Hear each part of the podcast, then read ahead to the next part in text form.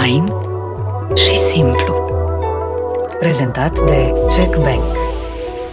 Sunt curios dacă l-ați întâlnit vreodată pe Putin. Da.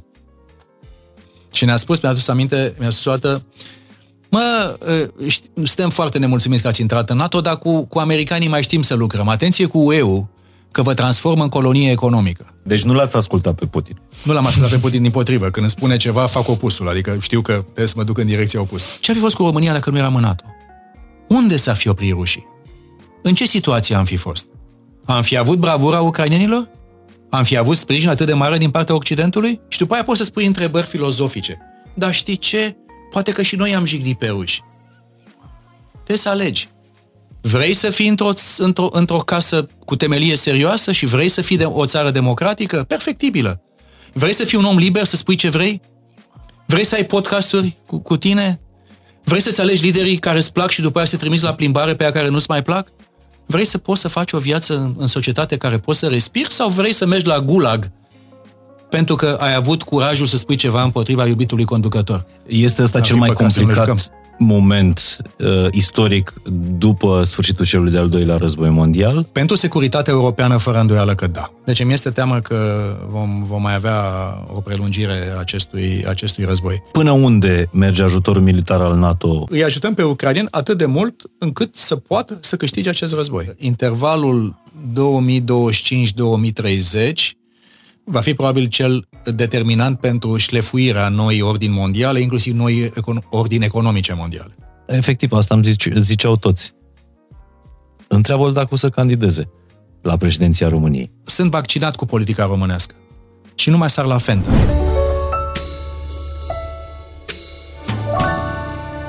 Salut, sunt Mihai Morar. Bine ai venit la Fain și Simplu urmează un podcast eveniment, pentru că în studio astăzi vine românul care deține cea mai înaltă funcție oficială la nivel mondial. Mircea Joană este secretarul general adjunct, omul 2 din NATO. Însă astăzi nu e un podcast despre război. Sigur că vorbim și despre războiul din Ucraina și pun întrebările pe care ți le adresezi și tu, mi le adresez și eu de trei luni încoace. Uh, la aceste întrebări va răspunde Mircea Joană, dar o să aflați care este părerea lui despre Vladimir Putin, despre întâlnirile lui cu Vladimir Putin, Bill Clinton și mulți alți lideri mondiali din ultimii 30 de ani. Care este provocarea României și ce poate câștiga România din acest război de la granițele noastre? Ce griji trebuie să ne facem? Care sunt fricile, dar și care sunt oportunitățile pe care România uh, le poate avea în uh, această lume în schimbare. E foarte interesant să-l asculți pe Mircea Joană vorbind despre cum se reconfigurează lumea asta în care trăim. De fapt, este un podcast în care vorbim despre cum poate arăta viitorul și care e rolul nostru în construirea acestui viitor. Abia aștept să urmăriți conversația cu Mircea Joană. Apropo, răspunde inclusiv la întrebarea dacă va candida la funcția de președinte al României. Dar până atunci, nu uitați că orice comentariu, orice share și chiar și un mic like fac din comunitatea Fain și Simplu o comunitate și mai puternică. Vă mulțumesc tare mult, cu mulțumesc de asemenea și partenerului nostru Check Bank, care prezintă podcasturile Fain și Simplu. Check Bank este Banca Românilor din 1864, de aproape 160 de ani.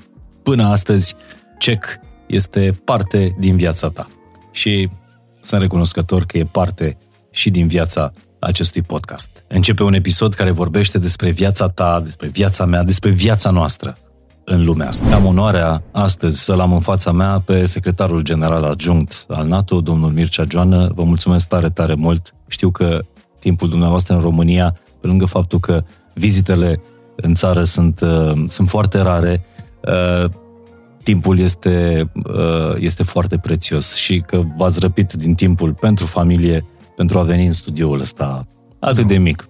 Mulțumesc pentru invitație și miraculos ce faceți, o echipă mică și, și foarte, foarte interesantă. Și nu, nu, nu rup din timp, o fac cu plăcere pentru că admir ce faci tu și, în primul rând, e și un manieră de a comunica cu lumea altfel decât suntem obișnuiți pe modul clasic. Și vă mulțumesc, vă mulțumesc tare mult că uh, sunt, sunteți în pas cu, cu vremurile astea, în care lumea uh, are întrebări directe, uh, uneori uh, chiar uh, mergând dincolo de limita uh, bunului simț, în care oricine are o uh, părere și oricine poate să influențeze altă, altă părere. Tocmai de aceea, în nebunia asta, în isteria asta pe care, pe care o trăim, încercăm uh, să aducem vocea unui om echilibrat și aud foarte des în convorbirile cu, cu prietenii mei uh, un motiv ca România cumva să, să se simtă uh, sigură în contextul ăsta uh, al vremurilor noastre. Avem un om acolo. Acolo la NATO. Și asta cumva e o, e o garanție uh, pentru, pentru un mâine sigur.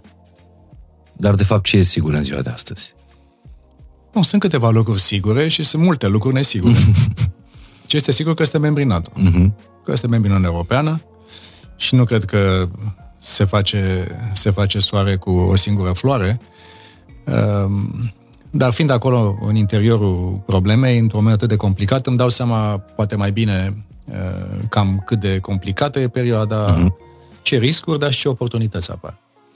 De aceea, cred că, uitându-ne acum puțin în spate, și pentru cei mai tineri, care nu au avut poate momentul acela de exuberanță uh, democratică și strategică, când uh, cu toții vroiam în NATO, cu toții vroiam în Europa, uh, poate că acum le dăm seama că acel, acel entuziasm a fost justificat, poate nu totdeauna a fost răsplătit așa cum ne așteptam, nu tot a fost perfect după ce am intrat în NATO și nu e. Sunt multe lucruri care trebuie corectate și din partea lor și din partea noastră, dar una peste alta eu consider, și asta aș vrea să fie poate un lucru pe care să-l și dezbatem acum sau mai târziu, cred că putem considera aderarea noastră la NATO și la UE ca pachet, ca unul de cele mai importante momente ale istoriei naționale.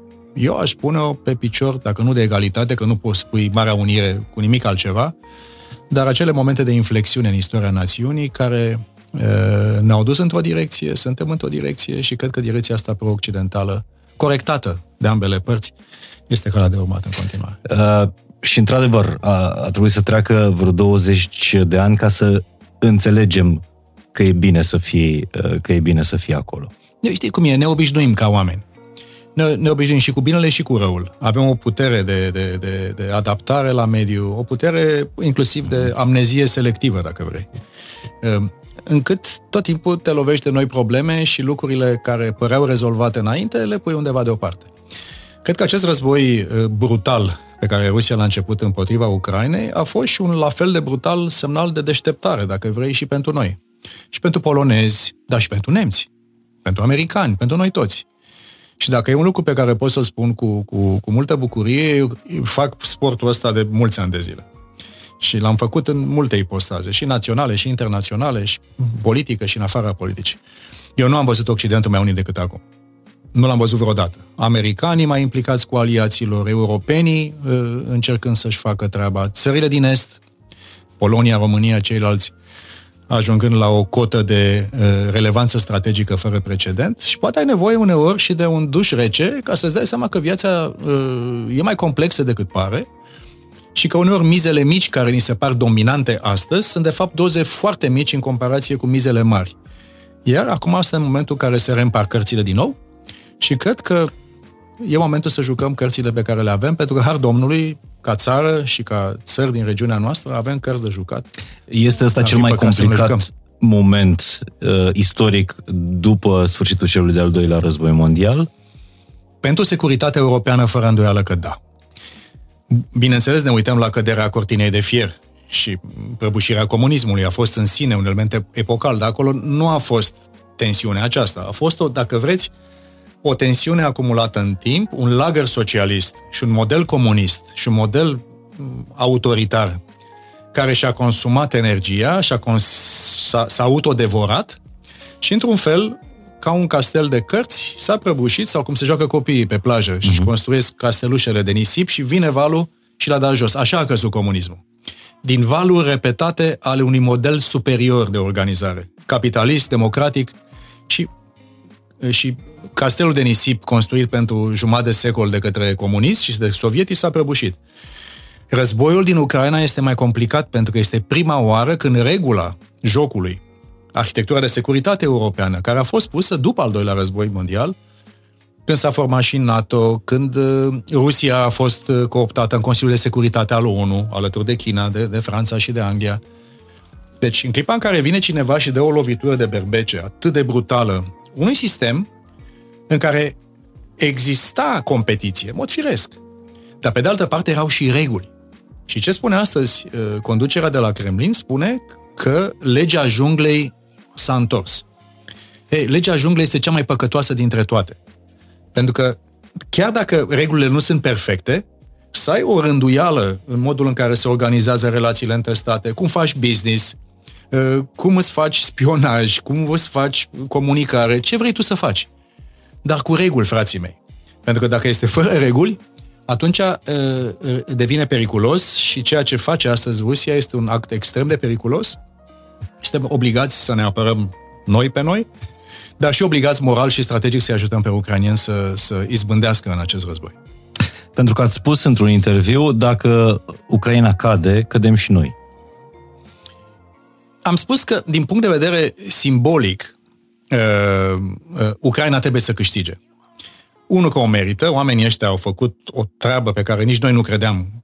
Adică noi îi antrenăm din 2014 după ocuparea ilegală a Crimei. Așteptând cumva momentul ăsta în care La solicitarea abate. lor, deci, cum să spun, uh, NATO, NATO nu merge împețit la nimeni. România a vrut să intre în NATO, Suedia și Finlanda vor să intre în NATO. Noi nu mergem la pețit. Noi nu avem o politică de expansiune a NATO. Eu nu mă duc să vând NATO nimănui. Vreți și puteți și vă calificați, sunteți bineveniți, dacă decidem împreună. Dar problema opusă este următoarea. Are cineva dreptul să dicteze unei națiuni suverane din Europa ce să facă și să nu facă? Ucraina, până când a fost ocupată uh, Crimea și estul Donbasului, nu vrea să intre în NATO. Opinia publică din Ucraina era pro-Rusia în proporție de 80%, acum sunt 95% împotriva Rusiei. Deci vreau să facem o, o distinție foarte clară între ceea ce înseamnă un sistem atractiv, un sistem care îți oferă securitate, iar pentru cei mai tineri care se uită acum la, la, la emisiunea noastră și la podcastul tău, cred că mai înțelegem și altceva. Că fără pace și stabilitate nu poți construi nimic. Gândiți-vă la tinerii din Ucraina și oamenii din Ucraina, până pe 24 februarie. Au o viață cam ca a noastră. Mergeau la job, se întâlneau tinerii pe rețele sociale, mai făceau un podcast, mai făceau un business, mai făceau și o, una pe lângă. Știe ce făceau ei? Și brusc peste noapte vine unul și ce pe război împotriva ta și îți bombardează orașele și îți distruge grădinițele și uh, încearcă pur și simplu să te anihileze ca națiune independentă. Cred că aici este lecția cea mai importantă. Fiind în NATO suntem protejați, fiind în NATO avem fundația pe care putem construi, acum cât de bine construim noi pe fundația stabilă pe care ți-o oferă NATO e o altă discuție, dar precondiția fundamentală este ca, este ca fundația pentru o casă. Asta este NATO. Îți asigură o fundație stabilă pe care să poți să construiești. Și har Domnului că avem nevoie acum de fundație stabilă, pentru că lumea e în trepidație și a fi parte dintr-o fundație stabilă e un, e un câștig uh, imens pentru noi toți. Încercăm să înțelegem cumva, cumva contextul, chiar dacă o să pedalăm un pic mai mult uh, pe, pe seama războiului, dar nu o să vorbim doar despre uh, războiul din Ucraina astăzi, o să vorbim despre lumea asta și încercăm să avem o discuție relaxată, chiar dacă e serioasă. Uh, a spus mai devreme despre acea amnezie selectivă. Cred că în momentul ăsta uh, e și un soi de oboseală a, a publicului de a mai primi știrile astea de, de război. Multă lume deja uh, evită, stinge, schimbă canalul, s-a întors la divertisment, s-a întors la viața, uh, însă, însă războiul e pe departe de a se fi uh, terminat. Aș vrea să știu cam în ce moment suntem uh, acum, astăzi, uh, față de acum o lună, de exemplu, suntem mai aproape de finalul acestui conflict sau suntem mai departe? În primul rând, uh, înțeleg și este omenește să te protejezi psihologic și emoțional. Până la urmă, e, e, și noi suntem oameni, e, e o limită la, la ceea ce poți să primești. Și este firesc ca lumea să încerce să, să, să relativizeze asta. Problema e să nu bagatelizeze. Sunt două lucruri diferite. Una este protejezi psihologic pe tine, pe copiii tăi. Mai e și altceva decât război pe lumea asta, totuși, oricât de grav ar fi el. Pe de altă parte, să consider că este nerelevant și nesemnificativ ar fi o mare greșeală pentru noi toți. Care e diferența față de acum cât 90 de zile deja uh, de când, uh, de când a început războiul? A spune că, dacă vreți, ca o metaforă vizuală, starea de acum este în care ambele părți sapă tranșee. Și rușii sapă tranșee. Ca să protejeze ceea ce au câștigat. Ucranienii au săpat tranșee de mai multă vreme ca să-și apere ceea ce rușii vreau să le ia.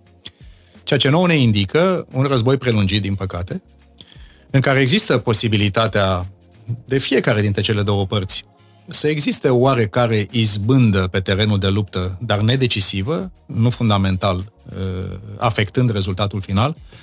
Deci mi este teamă că vom, vom mai avea o prelungire a acestui, acestui război. Nici condițiile politice nu sunt reunite. Pentru că sunt două condiții cumulative care trebuie întrunite ca să poți să ajungi la o soluție politică diplomatică. Unul e pe terenul de luptă să existe fie un câștigător, fie un element de oboseală, de atriție, care să conducă prea multe pierderi, nu mai merită uh, militar. Dar politic trebuie create condiții ca ambele părți să ajungă la un anumit tip de soluționare care să aibă cât de cât uh, acceptul ambelor părți.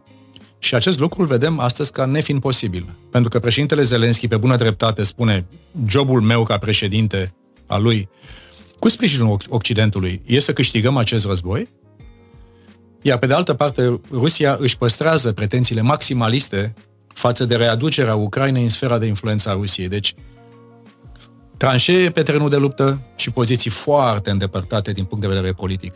Ambele, ambele precondiții nu sunt astăzi reunite. Deci, practic, suntem într-o situație foarte, foarte complicată, uh, care poate să dea naștere unui, uh, unui război care să ajungă inclusiv la o gherilă, la un moment dat. E posibil, uh, pentru că ceea ce vedem deja pe teritoriile ocupate temporar de Rusia, rezistența ucraniană deja s-a organizat. E organizată. Sunt atacuri, Uh, sunt uh, acte de sabotaj uh, împotriva instalațiilor uh-huh. și mișcărilor de trupe rusești. E foarte posibil ca dacă Ucraina va recâștiga o parte din teren, inclusiv în zona controlată de, de, de grupările pro-rusești din, din, din Donbass, uh-huh. ucranienii înșiși să aibă gherilă din partea cealaltă. Pentru că ceilalți sunt înarmați și ceilalți vor să-și protejeze interesele. Deci, uh, dar până să ajungem la, la gherilă ca formă de organizare a războiului, vom avea război clasic, uh, multă artilerie, extrem de un rol al artileriei ca nici când al cândva. Faptul că ucrainii au primit din partea unor aliați occidentali artilerie de ultimă generație uh, post-sovietică, cu rază mai lungă de penetrare, cu precizie mai mare, le dă un avantaj relativ. Rusia au în continuare și ei uh, destule resurse deci vom vedea război uh, tradițional, uh, pe lângă el război de gherilă, război informațional, război cibernetic și cred că aici trebuie să fim și noi pregătiți o să... uh, pentru, pentru a face față unei, uh, unei ofensive rusești în spațiul comunicațional și probabil cibernetic. Uh, niște tentative Oho chiar lovituri uh, au fost și în uh, săptămânile trecute. Dar o să vorbim despre fiecare, fiecare război uh, în parte. Uh, chiar am văzut, uh, cred că ieri, uh, Congresul American a aprobat uh, cel mai mare ajutor uh, pe care l-a dat în, în, în ultimii ani cel puțin, adică era dublu față de cel mai mare ajutor dat Afganistanului în, în 2011 a fost. Sunt zeci de miliarde de dolari care se duc, uh, care se vor duce în Ucraina. Și nu toți pentru, uh, pentru echipament militar și pentru armată. Ce se întâmplă? Uh, războiul lui Putin și eroismul ucrainienilor și calitățile de comunicare lui Zelenski care sunt dincolo de, de, de politicianul normal, uh-huh. au creat o stare de spirit în opinia publică din Occident inclusiv în Congresul American, care a făcut ca administrația a cerut 30 de miliarde și Congresul a zis nu, 40. Și la precedentul pachet de asistență militară, financiară și umanitară pentru Ucraina, administrația a spus 7 și a zis nu, 12. Uniunea Europeană a anunțat ieri încă 500 de milioane, 2 miliarde din partea mm-hmm. UE-ului. Individual, Marea Britanie, multe alte țări ajută și în plan, în plan național. Adică, ca să ne imaginăm, e cam 1% din bugetul american, bugetul federal, ajutor pentru Ucraina. E o, sumă, e o sumă masivă și evident că ea are o componentă de sprijin militar, are o masivă componentă de sprijin economic și financiar, pentru că ceea ce vreau să spun pe lângă tranșeele noastre pe câmpul de luptă, și în Donbass și în Sud, mai există o altă încercare a Rusiei ca un element iarăși de noutate și îl spun în premieră la tine. Până acum, loviturile în profunzime pe care Rusia uh, le avea împotriva instituțiilor militare, în principal ucrainiene, în jurul uh, Lvivului, uh-huh. în Odessa, în afara Kievului, care continuă, au făcut loc unor lovituri împotriva unor infrastructuri economice vitale, fiind clar că există uh, o dorință de a sufoca economic Ucraina blocada de facto a Mării Negre, accesul la porturile ucraniene. Odessa nu e ocupat de Rusia, dar nu poate funcționa ca și port. Și atunci vedem o, o nevoie de a ajuta pe ucranieni militar, o facem, de a ajuta mult mai mult financiar. Trebuie făcut pentru că ei vor avea o contracție economică anul ăsta undeva spre 30% din economie. Rusia va avea o contracție de 8%, inflație de 21%, dar economia ucraniană suferă. Iar al treilea pachet care deja începe să fie discutat este un pachet pentru reconstrucția Ucrainei când războiul se va fi isprăvit într-o formă sau în alta. Iar acolo vorbim de sume cu adevărat colosale și vorbind un pic și mai pragmatic, cred că pentru țări ca România, ca Polonia, este o șansă și o invitație de a fi parte la un efort de reconstrucție care să conducă la infrastructuri, la căi ferate, la uh, dezvoltarea porturilor, uh-huh. care să permită să putem să respirăm și către est, Ceea ce până acum România n-a prea respirat către est, pentru că nu era business acolo. Respiram către vest, de unde venea majoritatea businessului. Deci închipuiți-vă că România ar merge uh, uh, acum 6 cilindri în V și ar avea 12 cilindri în V. Mm-hmm. Și sper că, într-un fel, când se va liniști uh, puțin nebunia asta, uh, să avem și un moment de reconstrucție, un moment de, de dinamism economic, în care și uh, estul României Uh, să poată să crească uh, la cote mai, mai, mai ridicat. Da, dar până atunci e clar că vorbim despre o, o lume întreagă care, care suferă, pentru că într-un război nimeni nu are de... Uh, uh, e, e clar că suferă toată lumea. Până, la, până când cineva va câștiga uh, uh, războiul. Și aș vrea să înțeleg puțin, pentru că sunt foarte multe voci în, în România care spun, dar care e treaba noastră în, în războiul ăsta? De ce ne băgăm noi? E treaba lor. Uh, alții spun uh, și merg pe, pe manipularea asta. Uh, păi Rusia n-a făcut altceva decât să atace pentru că NATO a fost cel care nu și-a respectat cuvântul dat de a nu se extinde pe, pe flancul estic până la granițele fostei Uniuni Sovietice. Haideți să, e, e o întrebare importantă și dezinformarea uh-huh. și mhm. contrapropaganda la care suntem cu toții bombardați, uh, undeori prinde. Poate la noi prinde un pic mai puțin, dar începe să prindă în mai multe părți. Două răspunsuri simple. Primul răspuns este ne dorim Rusia la granița României din nou? Da sau nu? E, e o întrebare cu un răspuns simplu. Deci, nevoia de a ajuta Ucraina și Republica Moldova face parte dintr-un interes moral, politic și strategic pe care noi toți, de la polonez la român, îl avem. Nu avem nevoie de Rusia din nou pe granițele noastre. Pentru că știm ce înseamnă presiunea unui colos pe granițele tale. Doi, discuția cealaltă. Haideți să vă spun un pic cum stau lucrurile în realitate. Unu, n-a existat niciun fel de promisiune din partea nimănui la căderea zidului Berlinului că nu se va extinde uh, NATO. A fost o discuție despre Germania de Est, și acolo, într-adevăr, a existat o discuție despre modul în care Germania de Est, uh, într-o conversație între marile puteri din al doilea război mondial, se va comporta. 2. În 1997, înainte ca NATO să se extindă, există un act fondator NATO-Rusia, semnat uh-huh. de ambele părți, în care de ambele părți stipulăm următoarea chestiune. Rusia, pe partea ei, spune nu avem niciun fel de intenție și garantăm că nu ne atacăm vecinii, că respectăm integritatea teritorială a statelor din Europa și că principiile fundamentale, Carta ONU, uh, actul final de la Helsinki și inclusiv actul NATO-Rusia, ne spun că suntem o țară neagresivă în Europa.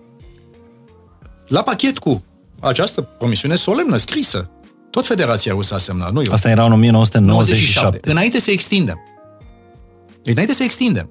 România nu era NATO pentru... Nu era, pentru că nu era nimeni. Da. În primul val da. au intrat trei țări, după am intrat noi șapte, după aia ceilalți și acum sperăm și Finlanda și Suedia. Dar de partea noastră, noi am spus și ne-am ținut de cuvânt că în condițiile care vom extinde NATO, nu vom pune instalații militare, nu vom pune prezență uh, semnificativă militară în noile țări. De ce? Pentru că dacă Rusia nu e agresivă, n-am nici noi nevoie să ne punem ecosistemul și infrastructura militară mm. în noile țări. Prima dată când a existat o prezență foarte lejeră, lejeră, câteva mii de oameni în țările Baltice și în Polonia a fost după ocuparea ilegală a Crimeei, când Rusia deja a plecat de la ideea și angajamentul că nu-și... Deci este efectiv, uh, este efectiv propagandă. Uh, am avut o înțelegere cu Rusia, le-am spus că extinderea NATO nu este amenințătoare pentru dânsii, nu este. Uh, uitați-vă la finlandezi și la suedezi. În 1949, când s-a înființat NATO, a existat o discuție foarte importantă în Scandinavia. Băi, ce facem cu securitatea noastră? Că pe de o parte, Norvegia și cu Danemarca fusese ocupați de către naziști, uh-huh. în partea altă, Finlanda se bătuse cu, cu, cu RSS-ul. Foarte brav de altfel. Într-un fel de Ucraina de astăzi, în scară mai mică. Și le-au dat câteva săptămâni de luptă strașnică rușilor în, în, la începutul al doilea război mondial. Și nordicii, uh, Suedia, Finlanda, Danemarca, Norvegia și Islanda au avut o idee să-și facă un fel de uniune nordică de securitate, în care, mai suntem împreună, suntem mai puternici, rezistăm. Pentru că acel calcul de securitate diferea între Norvegia și Danemarca uh-huh. și mhm. Islanda, care fusese la al doilea război mondial aici, au decis să meargă în NATO, Suedia și cu Finlanda au zis, nu, rămânem neutri. Perfect în regulă. Le-a bătut cineva de la NATO la ușă să spună, băi, fraților, veniți către noi? Nu. Când au văzut că Rusia este un jucător care este efectiv imprevizibil și periculos, două țări cu 50 de ani de neutralitate, dar nu neutralitate declarată, neutralitate crezută de cetățenilor. Și dacă înainte întrebai un suedez pe stradă, în NATO spunea, fi serios ce NATO, noi suntem, noi suntem neutri. Astăzi am 80% din suedezi care vor în NATO. La finlandez ce să mai spun? Deci, într-un fel, toată această uh, minciună uh, uh, împachetată abil, uh-huh. uh, jumătăți de adevăr cu foarte mult neadevăr. Și este folosită în continuare, la, să, cum spuneați, 90 de zile după izbucnirea războiului. Uh, e adevărat, Putin a atacat Ucraina. Da, dar și. Acest da, dar și e continuat de, de regulă de, această, de acest uh, argument pe care tocmai l-ați Dar să mai dăm un argument. Dacă tot facem uh, istorie contrafactuală uh-huh. uh, și argumente contraintuitive, haideți să punem întrebarea lor noștri. Cum ar fi fost România astăzi dacă nu ar fi fost în NATO și am fi ascultat pretențiile Rusiei că țări libere din Europa uh, uh, au dreptul să-și aleagă destinul și viitorul. Și îl vrem împreună de, cu Occidentul. De ce să... Ce e așa de complicat? Deci dacă eu m-aș întreba astăzi ce ar fi fost cu România dacă nu eram în NATO? Unde s-ar fi oprit rușii? În ce situație am fi fost? Am fi avut bravura ucrainenilor? Am fi avut sprijin atât de mare din partea Occidentului? Aceste întrebări sunt, sunt, trebuie să fie și cu noi, pentru că ideea că te poți baza pe ceea ce ai, pe fundația aia temeinică care este NATO și UE, și după aia poți să spui întrebări filozofice. Dar știi ce? Poate că și noi am jignit pe ruși. Trebuie să alegi.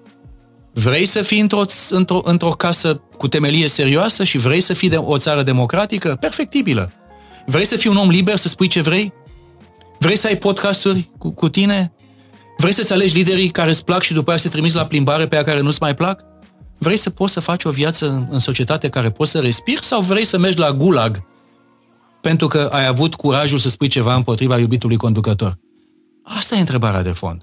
Și cred că la întrebarea asta toți cred că răspundem că am vrea într-o țară. Bun, o țară mai așezată, mai bine organizată, uh-huh.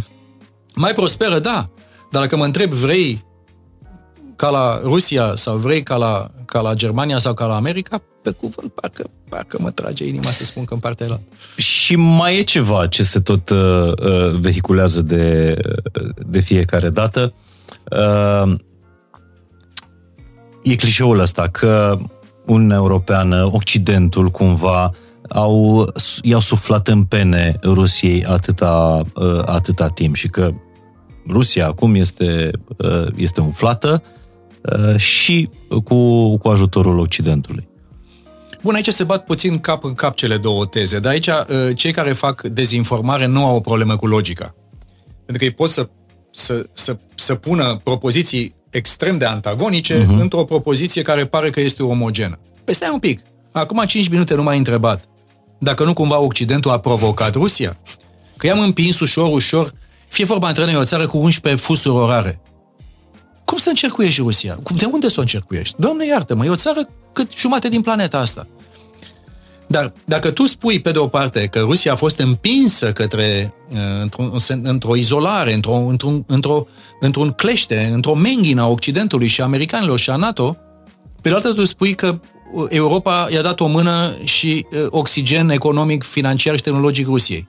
Pe hotărâți-vă care din cele două teze. E adevărat, deci, da. Teza deci, asta e, e uh, argumentată de obicei pe, pe ideea de Uh, foști uh, oameni de stat din, uh, din Europa care erau membri sau sunt membri în consiliile de administrație ale unor companii uh, rusești, uh, mă rog, toată dependența asta de, de gazul rusesc.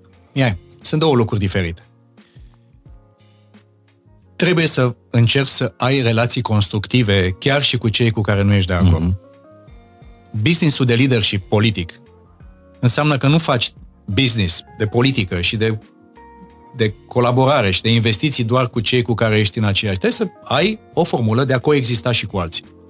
Pentru că arta de a păstra pacea, arta de a asigura echilibru global sau regional, este o obligație pentru noi toți. Deci eu nu am cum să condamn pe cineva din Europa sau chiar și americanii care au încercat, în mod perseverent, resetul lui Hillary Clinton, mai ții minte? Câte încercări nu au fost făcute? Președintele Biden a încercat la Geneva un an și ceva în urmă să aibă dialog cu Putin. L-a scos și l-a tratat pe Putin ca pe un egal. Pentru nuclear, pentru cibernetic. Deci, a, acolo unde interesele economice creează miopie strategică, acolo încerc să avem o dificultate. Da, a existat vreo astfel a de existat, miopie. A existat.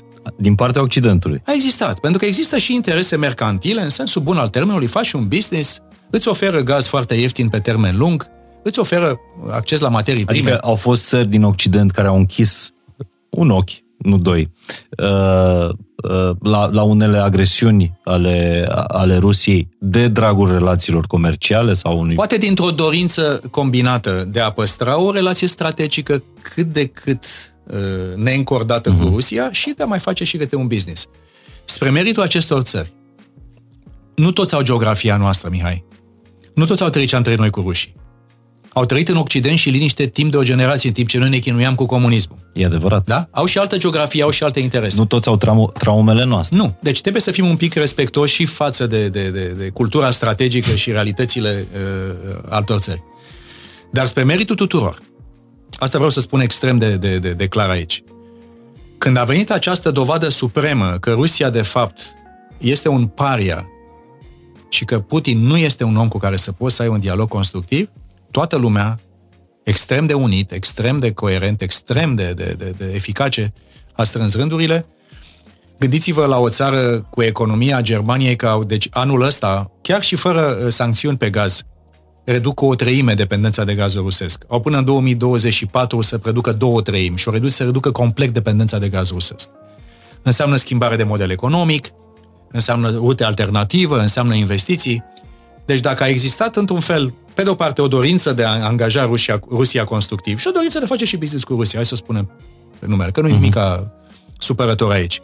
Astăzi, când ne-am lămurit că încercările noastre de a aduce Rusia într-o logică constructivă, strategic și economic, au eșuat, spre meritul tuturor, Italia, Franța, uh, Olanda, Spania, toți uh, au înțeles că este un moment în care, dacă nu facem front comun, riscăm ca legea junglei să devină uh, legea generală, iar asta este prost pentru noi, pentru europeni, și este prost pentru toată lumea, nu doar pentru noi. Da, pe de altă parte, sancțiunile economice, de regulă, în istorie, nu sunt cele care au determinat uh, căderea unui uh, unui dictator, căderea sau terminarea unui, unui conflict. Din potrivă, sunt dictatori care și-au întărit poziția în țara respectivă uh, în urma sancțiunilor uh, economice ale adversarilor. Haideți să ne uităm puțin la ceea ce Putin și ideologii din jurul lui uh-huh și anturajul lui au încercat să facă de câțiva ani de zile. Noi, dacă privim doar momentul ăsta, cred că e, facem o greșeală de a nu privi un film în, în, în dezvoltarea lui. Asta, asta și îmi place în, în discursul dumneavoastră, pentru că încercați să, să priviți de undeva de sus, chiar dacă sunteți... Dacă, dacă nu văd imaginea de ansamblu, mi-e greu uh, la elementul de detaliu să, să-i, să-i văd sensul și să-i văd direcția. Ăsta e business pe care îl fac eu. Și atunci, uh, după o încercare de a cocheta cu Occidentul, uh, președintele G.W. Bush spunea undeva la Ljubljana, mă uit în ochii lui și văd un suflet bun. Da? Cred că a spus-o greu asta. A spus-o greu, dar nu, nu, chiar a fost o încercare și chiar și Putin, cred, la început, a zis, bă, haide să încercăm să facem asta. Și a dat seama că, de fapt, dealul pe care îl poate obține este poate mai puțin avantajos pentru el și pentru regimul lui politic decât dacă reinventează miturile naționale ale defunctului Imperiu Sovietic, dacă nu vine cu un narativ ideologic care vorbește de declinul moral și cultural al Occidentului, da? Și nevoia de a regăsi măreția de altă dată. Deci în clipa care vii cu o combinație potentă de mitologie națională, de anxietate, de inventarea unui dușman exterior. E manual de propagandă nu face altceva decât să aplice manualul. Și vorba aia, ca ofițer de informații, bănuiesc că a citit manualele de dezinformare de când era mic. Adică nu cred că are vreo problemă cu lectura documentelor fundamentale.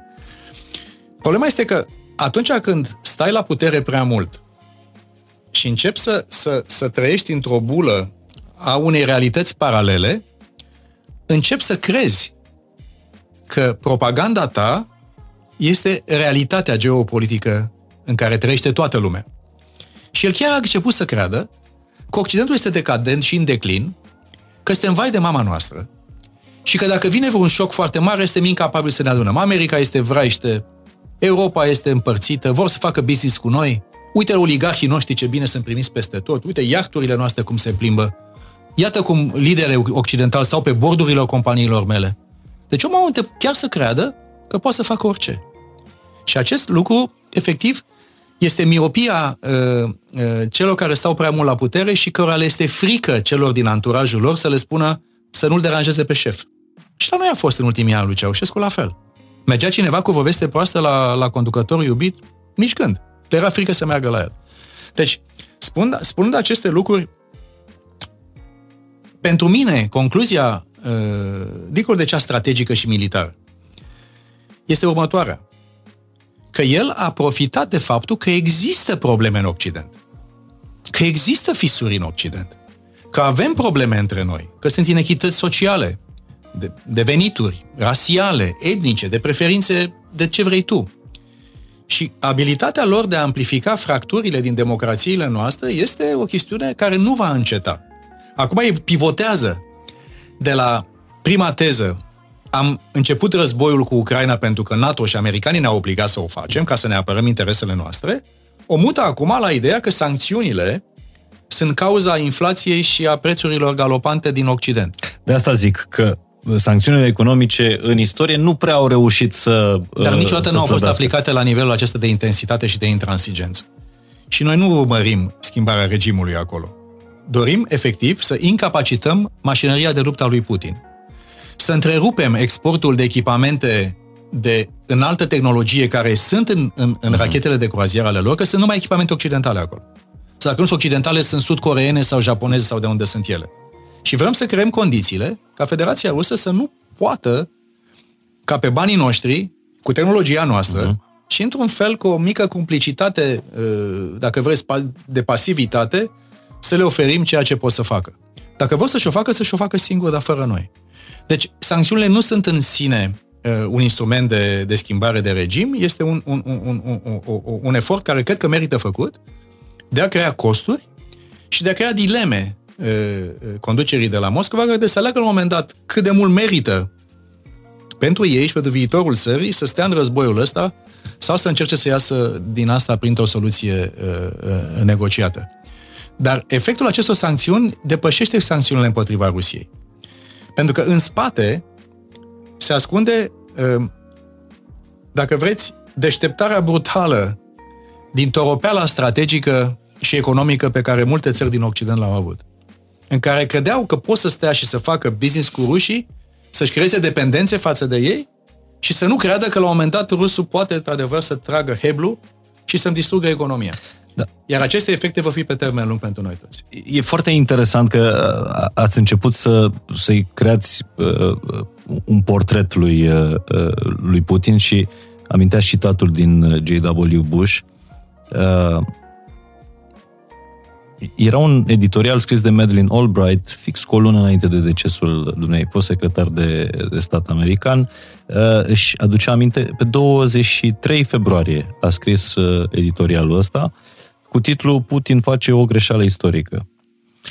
Și și ducea aminte de una dintre primele ei întâlniri cu, cu Putin și ea notase în, uh, în jurnalul ei, post-întâlnire, E un, băiat, un bărbat scund și palid uh, și un bărbat care e cumva frustrat de rolul pe care a ajuns să-l joace Rusia în, în geopolitica lumii uh, și care va face tot posibilul să redea măreția Imperiului uh, uh, rus.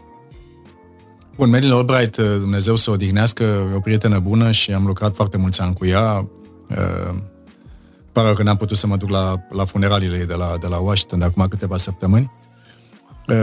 Uh, împreună cu președintele Clinton, cu președintele Emil Constantinescu uh-huh. din vremea respectivă și eu eram ambasador în America, am pus bazele parteneriatului strategic român-american, care face 25 de ani în iulie, anul ăsta pe 11 iulie, când a venit Clinton la București în piața Universității. Erați ambasador, tânăr ambasador la da, Washington. Da, și într-un fel am inventat cu, cu prietenii americani uh, o construcție care, uh-huh. iată, devine uh, armătura intereselor de securitate ale României în relația cu America. Uh, Menin Olbra, venind din Europa, înțelegea lucrurile puțin diferit. Și faptul că uh, era emigrantă din Cehoslovacia, uh-huh. uh, uh, văzuse și partea de Holocaust, văzuse și partea de, de, de, de, de, de ororile nazismului și comunismului și bolșevismului, ea avea un sentiment poate mai dezvoltat decât alți americani uh, cu privire la ceea ce înseamnă psihologia uh, Imperiului Rănit. Uh-huh. Pentru că te, dacă, dacă am avea acum în fața noastră și dacă colegii tăi de aici, uh, uh, care ne asigură, mulțumim mult, uh, condiții excelente, ar avea acum o chestie, uh, o animație, știi cum se merge pe fast forward și dai o hartă cu granițele țărilor de-a lungul istoriei. Știi cum se mișcă? Du, du, du, du, du, du, du, du. Uite, poate o găsim. Și dacă te uiți puțin la Rusia, dacă te uiți puțin la Rusia, în 1812, cred, când Napoleon a luat prima înfrângere înainte să revină, au ajuns până la Paris. Podul Alexandru al III-lea este numele țarului Alexandru al III-lea. Bistrou e de la bistro, de la băieții ăștia care veneau mai da. repede, mai repede, dați-ne de mâncare. Mi-ați furat gândul. Da? Ți l-am furat. exact asta voiam să zic, gândim, bistro la fel, de acolo apar. Începem să și cântăm. Uh, deci, uh, există uh, o, o problemă mai veche în cultura strategică a Rusiei, care are o culmea, o țară atât de mare are un sentiment acut de insecuritate. E o putere terestră, nu are multe baraje geografice de tip munți sau altceva uh, să le separe de Occident uh-huh. și au un profund sentiment de insecuritate. Și atunci mai mult teritoriu, mai mult teritoriu, plus uh, testamentul Petru cel Mare, ajungeți prin Balcani uh, către Mediterana, ajungeți prin nord până la Oceanul Arctic. Deci aici este un... Uh, Medin Neubrat a avut, a avut o, o, efectiv o, o înțelegere mai sofisticată uh, a ceea ce înseamnă psihologia Imperiului Rănit. Uh-huh. Și cred că uh, prin plecarea ei, din păcate, pierdem uh, un lider deosebit și o minte limpede. Am fi avut nevoie de ea să ne dea un sfat și pentru viitor. Exact asta scria cu, cu o lună înaintea morții, atunci când uh, Putin a atacat uh, Ucraina, că Putin face o greșeală istorică.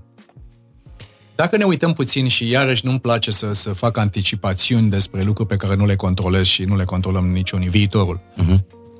Dar dacă te uiți la momentele din istoria Rusiei și a relației Imperiului Rusesc, în orice formă și încarnațiune, cu restul marilor puteri, eu aș spune că greșeala strategică pe care Putin a, a, a comis-o, subestimând Ucraina, subestimând pe noi și supralicitând uh, ceea ce mm-hmm. Rusia are, este probabil comparabilă cu primul război al Crimeei, 1853-1856,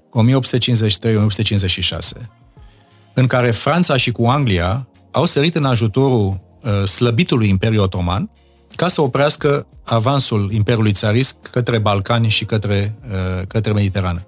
Să nu uităm că cele două provincii românești, Moldova și țara românească, erau practic sub suzeranitate rusească. Bulevardul Chiselev era guvernatorul rus mm-hmm. al țărilor române. Și atunci, țările occidentale au decis că Rusia devine prea periculoasă. Și a început războiul Crimei, a început pe Dunăre, a fost o bătălie la Mariupol, la Marea de Azov, rușii au pierdut și probabil că în istorie, momentul de astăzi, când rușii vor fi împinși dincolo de Ucraina, Ucraina rezistă și Ucraina este o țară care merge către Europa. Vom vedea și cu Moldova și cu Georgia ce va fi. Deci, într-un fel, cred că în cartea de istorie va fi un fel de al doilea război al Crimei. Avem, de fapt, un război al Crimei astăzi. Uh-huh.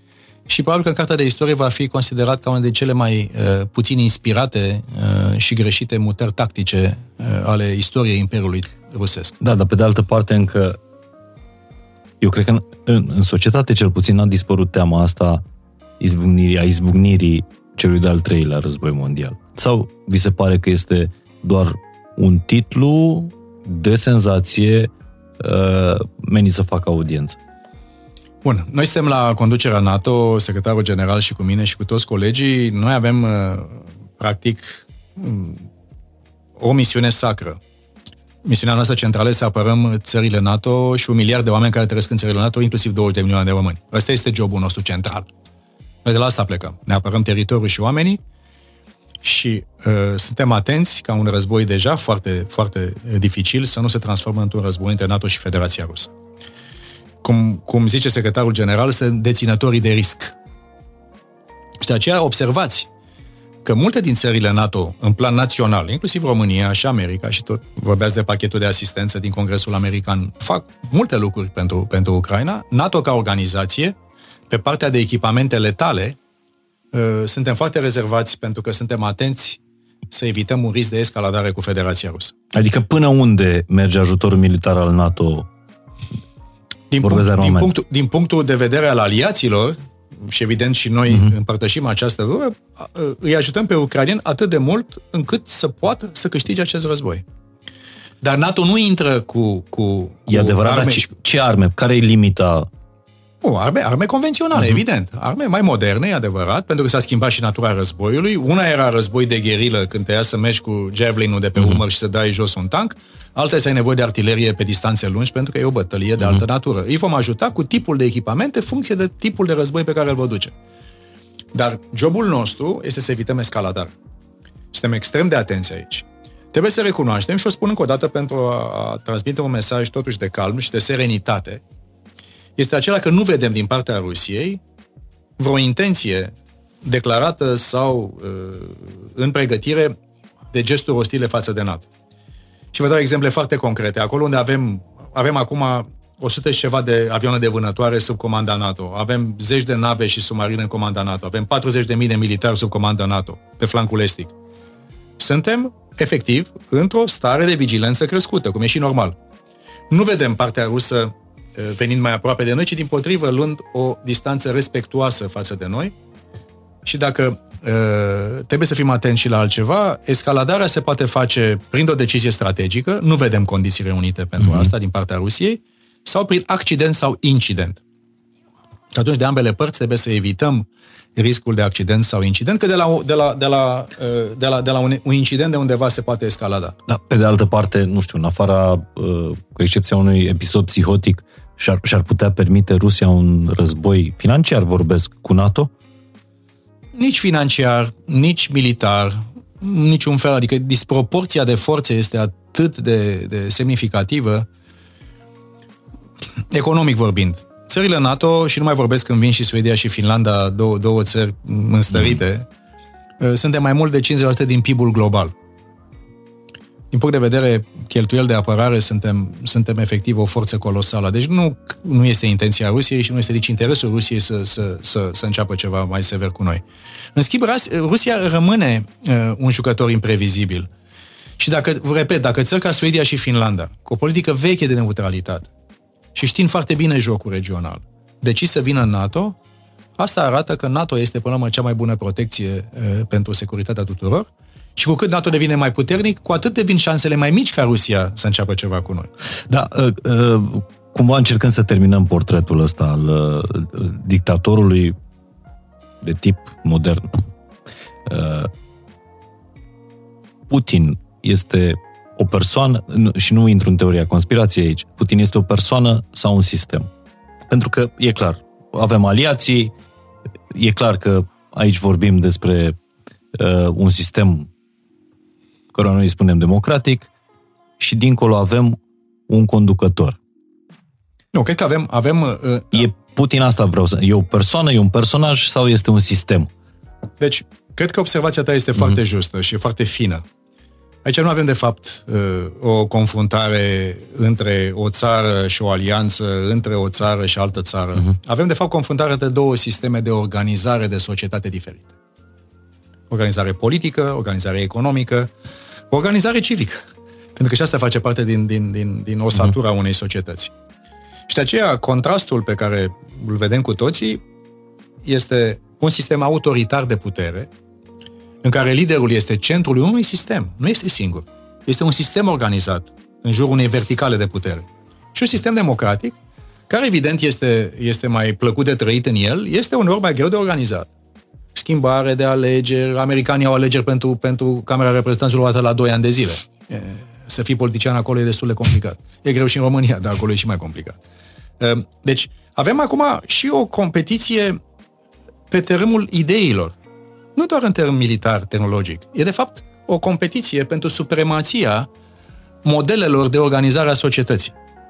Eu nu cred, eu așa cred și cred că majoritatea dintre noi credem că o țară liberă, o țară democratică, poate și trebuie să devină și o țară prosperă și că democrația și capitalismul și socialul, contractul social și economic sunt perfectibile și trebuie să meargă tot timpul înainte.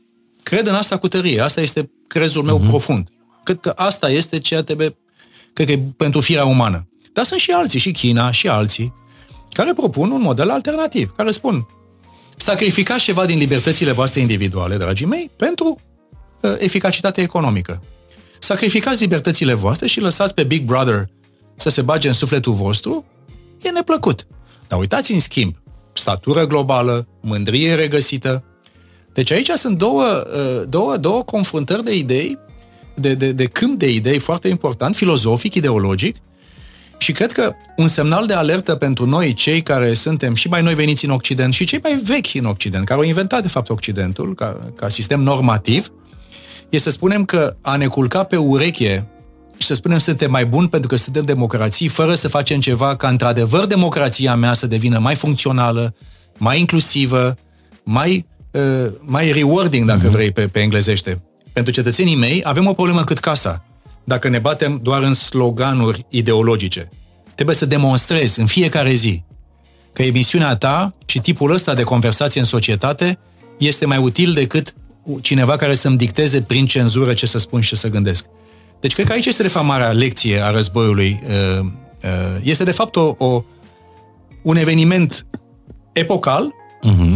într-o transformare de raport de putere la nivel global, în care, pe de o parte, se grupează puterile autoritare, revanșarde și uh, doritoare să ocupe centrul, în timp ce celelalte puteri în, în jurul Americii încearcă să păstreze supremația globală. Cumva, un alt sens al întrebării dacă Putin e o persoană sau, sau un sistem era legată și de teama asta uh, a pericolului nuclear. Adică e un om care decide asta sau e un sistem care îl poate trage de mâine și spune nucleare nu există, exi, există un sistem peste tot. Experiența pe care o putere nucleară, o superputere nucleară, cum a fost URSS-ul și acum mm. Rusia, nu se pleacă de la zero. Sunt decenii de, de, de, de existență și coexistență cu America, uh-huh. acum mai nou și cu China și cu alții. Deci nu există o decizie, uh, să spunem, irațională din partea unui om. E un sistem care știe ce înseamnă responsabilitatea și riscul de anihilare reciprocă pe care treaba asta uh, o implică.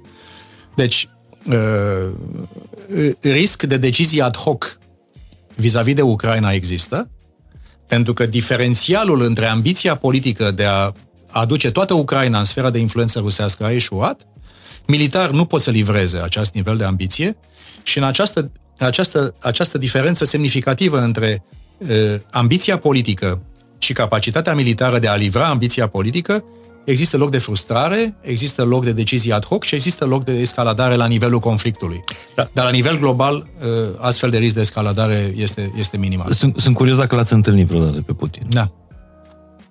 Și ne-a spus, mi-a adus aminte, mi-a spus toată, mă, uh, suntem foarte nemulțumiți că ați intrat în NATO, dar cu, cu americanii mai știm să lucrăm. Atenție cu UE, că vă transformă în colonie economică încerca să ne, să, ne, să, ne, să ne convingă că nu e bine să intrăm în UE. Asta v-a spus la aceeași masă. La aceeași masă. Da. Asta mi-aduc aminte din, din discuția. M-am, am rămas frapat, eu eram convins că NATO e frământarea lor centrală. Nu, e frământarea faptului că puterea ideilor din Occident uh, atrage magnetic țările din fosta sferă de influență rusească. Și tinerile generații.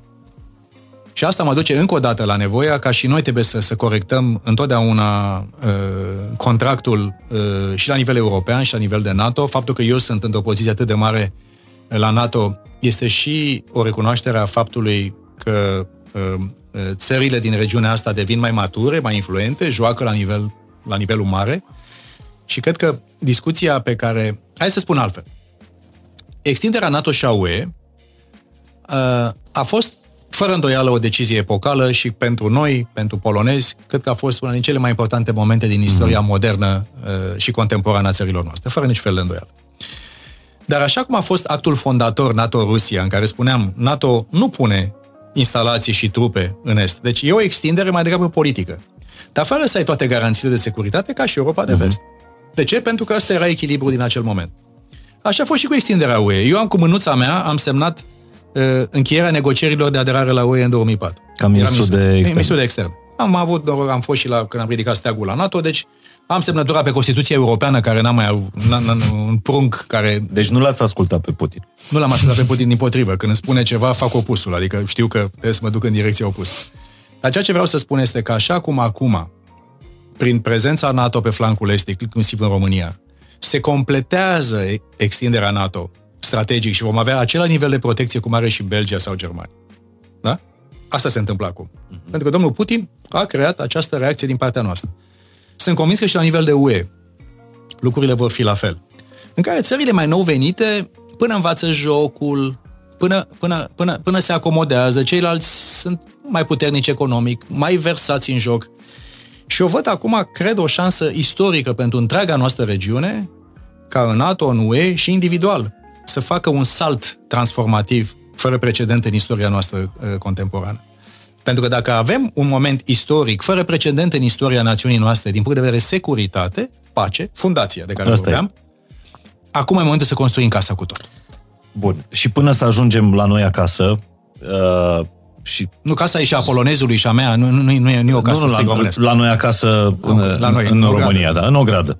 Uh, aș vrea să ne mai uităm puțin la, uh, la vecin, pentru că noi așa am fost crescuți să facem comparații. Uh, Ungaria membră NATO, România membră NATO. Victor Orban este dat de foarte multe ori exemplu de anumite voci. Păi uite, ei cum reușesc să-și, să-și mențină demnitatea. Ei nu acceptă orice din partea Uniunii Europene, din partea NATO. Noi ne-am făcut preș și am lăsat să facă ce vor la noi în țară. E și asta un curent în, în România care cred că merită atenție și merită un, un răspuns. Încă o dată,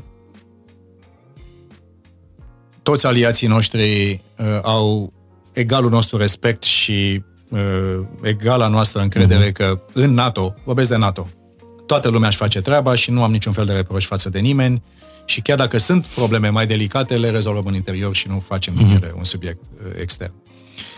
Acum, și acum îmi dau puțin, dacă pot să-mi dau jos pălăria oficială, să vorbesc puțin ca român. Pentru că acum, trăind și muncind în străinătate, un pic încep să înțeleg și eu mai mult un grad de frustrare care are elemente subiective și obiective, în care foarte mulți dintre români se simt oarecum tratați insuficient de respectuos, unii spun de mâna a doua, uh, un amestec, de fapt, de, uh, de un element de insecuritate noi. Noi avem uneori un complex de provinciali. Există. Încă există. Și încă o dată, ceea ce spun tinerilor este că nu aveți niciun motiv. Prietenii mei, niciun fel de motiv. Intelect, educație, capacitate de adaptare. Cum să spun, am vorbit la, lice, la liceenii de la Vasile Alexandrii, eh, liceu din, eh, din Iași, în același timp cu cei Vasile Alexandrii din Chișinău. Niște copii excepționale. Am avut niște copii de liceu, tineri de liceu, la noi la NATO, făcând model NATO. Domnule, niște copii excepțional copii. Deci, pe de o parte, noi cred că ar trebui un pic să fim pic mai bine în haina noastră. Suntem o țară mare, o țară importantă, o țară cu cultură veche. Nu, nu e nimica greșit uh, când scrie România pe pașaportul tău. În același timp, dacă avem un pic de, de, de, de mai multă încredere în forțele proprii și trebuie să le avem, că e păcat. Pe de altă parte, acel contract, acel, acel mod de a, de a, de a, de a crea o Uniune Europeană și o chestiune în care toată lumea să prospere și acolo e loc de renegociere. Întrebarea dacă o faci brutal și agresiv sau o faci deștept și cu rezultate. Tot timpul am preferat să o fac deștept și cu rezultate.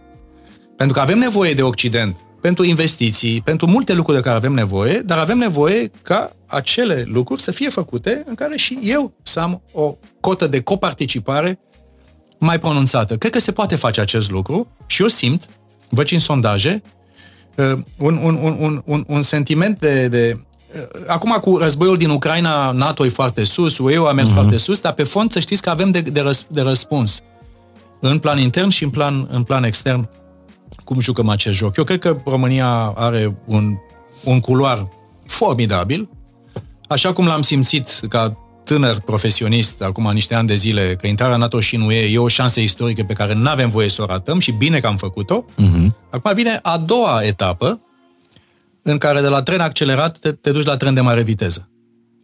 Asta e invitația pe care țări ca România, și o spun asta în calitate oficială... Dar credeți că invi- suntem, suntem pregătiți? Uh, sistemul politic din România, uh, sistemul uh, economic e pregătit să accelereze? Eu, eu cred mai degrabă în sistemul economic decât în sistemul politic, dar e o părere personală. Avem nevoie de toate. Suntem pregătiți să accelerăm? Știi ce se întâmplă? E, dacă te uiți la momentele similare ale istoriei noastre uh, contemporane, uh, puțină lume credea că um, liderii politici și sistemul economic al României mici va putea să gestioneze România mare. Da? Erau provocări gigantice. Mult mai mari decât ce avem noi acum de, de făcut. Era de, de integrat uh, provincii diferite, multietnice, complicat, foarte complicat. Și acolo era, nu crezi că era vreo politicienii români erau atât de fantastici atunci și atât de eroi acum. Nu. A fost un moment istoric care ne-am autodepășit. De ce? Pentru că avem un instinct de adaptare și avem un instinct de oportunitate în noi undeva. Mm-hmm. Aici undeva în creierul nostru istoric. Cred cu tărie că în, ă, era România în anii 90 ceva, când ne-am apucat de aderarea la NATO și la UE, vreo, vreo perfecțiune a reformei? Hmm, putem discuta. Nu prea. Nici politic și nici economic nu era cine știe ce. A venit momentul, ne-am autodepășit. Cred că vine acum un moment similar, cu momentele mari de turnură din istoria noastră, în care chiar dacă nu merg lucrurile așa cum ne-am dorit, nici în politic, nici în economic, mm-hmm. poate nici în civic, că și asta face parte din... Și noi, ca cetățeni, cum ne, cum, cum, cum ne raportăm la lucruri? Aștept totul de la leadership politic? Ok, trebuie să vină și de pe la noi. Deci eu cred că acum suntem într-o etapă, nu pot să dau un verdict, nu știu, nici am și depărtat mm-hmm. mult de politica românească de ceva ani de zile, uh, dar sentimentul meu de oportunitate strategică și istorică îmi spune că intrăm din nou într-o etapă în care am putea să reușim să ne autodepășim și să realizăm, de fapt, ceea ce ne-am propus dintotdeauna. La nivel de dezvoltare comparabil cu Occidentul dezvoltat. Asta, asta cred că este propunerea pe care noi trebuie să o avem. Dar din ce înțelegeți din, uh, din teren? Pentru că aveți contact cu România, chiar dacă veniți uh, Nu, contactăm, adică, evident că am, evident că am și, contact. Și e clar că aveți, uh, aveți stomacul ăsta de, de, de politician, bun comunicator, vedeți și socialul și, da, și și vaccinat, e foarte bine să fii vaccinat în politică, dar nu vorbesc acum. Vaccinat în politică. Vaccinat, da, e bine să fii vaccinat pentru că nici nu mai sari la fentă. Sunteți de câteva, de ușor. Ați avut vreo câteva doze făcute, da. da. Uh, întrebarea este, din ce simțiți? Care e cea mai mare frică a românilor? Să ne pierdem identitatea națională, să ne cotropească, nu știu, Occidentul, să ne ia pământurile. Uh, de ce ne e teamă? Nu știu, mi-e greu să spun. Sunt multe frici care coexistă. Și multe dintre ele sunt istorice, legenda meșterului Manole, alte chestii de genul ăsta, dar altele cred că sunt oarecum mai contemporane, mai moderne. O împletire între... Uh-huh. Noi suntem un continuum. Generația ta, generația mea, generația mai tânără din studio de aici, fiecare suntem continuatorii unei culturi naționale și într-o formă sau în alta avem elemente de noutate și elemente tradiționale. E normal să fie așa. Deci ceea ce simt eu acum, dacă aș da un singur mm-hmm. simptom, așa cum îl simt eu și nu, nu, nu, nu-i bazat decât pe instinct, este că teama centrală a noastră acum, cred că este teama de irelevanță. Știm că suntem o țară care are ce oferi, că o țară care are efectiv, are, are, are ce să pună pe masă. Și uneori am sentimentul că ne e frică de irelevanță, de faptul că, că jucăm la o ligă mult mai mică decât am putea să jucăm și că într-un fel ne pierdem, ne pierdem oportunitățile. Și cu cât te duci la generații mai tinere, îți dai seama că generația voastră, mult mai informată, mult mai iute, mult mai mobilă, din multe puncte de vedere, și personale și tehnologice. Și care între noi, fie vorba, e generația care în ultimii 20 de ani a tras, a tras. de s-a rupt da, până da. la burnout, da, peste burnout, peste burnout. Fără îndoială. Și care este clasa aia antreprenorială și oamenii tine care vor să facă lucruri. Iar oamenii ăștia, uh, cu tot respectul, cred că au tras mai tare în ultimii 10-20 de ani decât au tras europeni. Mulți europeni. Și pentru asta cred că simțim că merităm. Simțim că merităm. Și există o frustrare între nivelul de așteptare și realitate și de multe ori frustrarea asta se reflectă în politica internă și într-un fel e bine, pentru că e normal dacă nu ești mulțumit de ce se întâmplă să vrei să faci altceva. Eu cred că această, această teamă de irelevanță, de, de irosire de potențial, de, de lipsă de sens de devenire istorică, undeva acolo simt eu. Iar astea sunt lucruri gincașe. Astea sunt lucruri de mitologie națională. Nu au de-a face nici cu... Au de-a face și cu PIB-ul și cu cât costă, cât e dobânda de referință a băncii centrale, și americani, și ruși, mm-hmm. și chinezi, și toată lumea, și marțieni. Dar în spate e o chestiune legată de resorturile intime. Și dacă vorbesc de o oportunitate istorică, eu sper ca instinctele noastre ancestrale, care ne spun, băi, fraților, e o pâine de mâncat. Haideți să încercăm să jucăm ce, încă o dată. Ce pâine de mâncat e? Voiam să vă întreb ce oportunități există pentru România în perioada următoare. Doamne, ajută să fie pe pace uh, între granițele noastre. Care sunt oportunitățile noastre în tot contextul ăsta? Bun, eu tot timpul am, există o legătură organică între strategic și economic. Între strategic, economic și social. Uh-huh. Ele, merg, ele merg într-un fel de, de, de vase comunicant. Și acum văd cum vasul comunicant numit relevanță strategică al României a crescut semnificativ. Din nou, suntem relevanți, lumea se uită la noi, cu respect și admirație pentru români, reportaje la CNN, uite cum i-au primit pe, pe ucrainieni, adică se întâmplă niște, niște lucruri. Și acum, eu simt că vine și către economic. În economic, ă, eu mă ocup și de inovare la NATO. Văd un apetit pentru investiții și pentru uh, startups și pentru inclusiv venture capital, capital de risc, care începe să caute talent în Europa de Est și cred că România va avea în următoarea perioadă dacă ne mișcăm și noi un pic mai bine, va fi parte din această revoluție tehnologică și simt cum pe cercetare-dezvoltare, simt cum, uh, cum companii vin aici în căutare de talent. Deci cred că va fi un salt important pe partea de digital, pe partea de noi tehnologii, pe partea de nuclear, ce avem, avem deja, uh, pe partea de tranziție energetică deștept făcută, care să producă și joburi verzi și nu doar să distrugă joburi tradiționale. Deci cred că aici tranziția de model economic cred că voi, cei care sunteți partea dinamică a economiei și a țării, a țării noastre, cred că veți putea să profitați și să putem să profităm cu toții de acest lucru.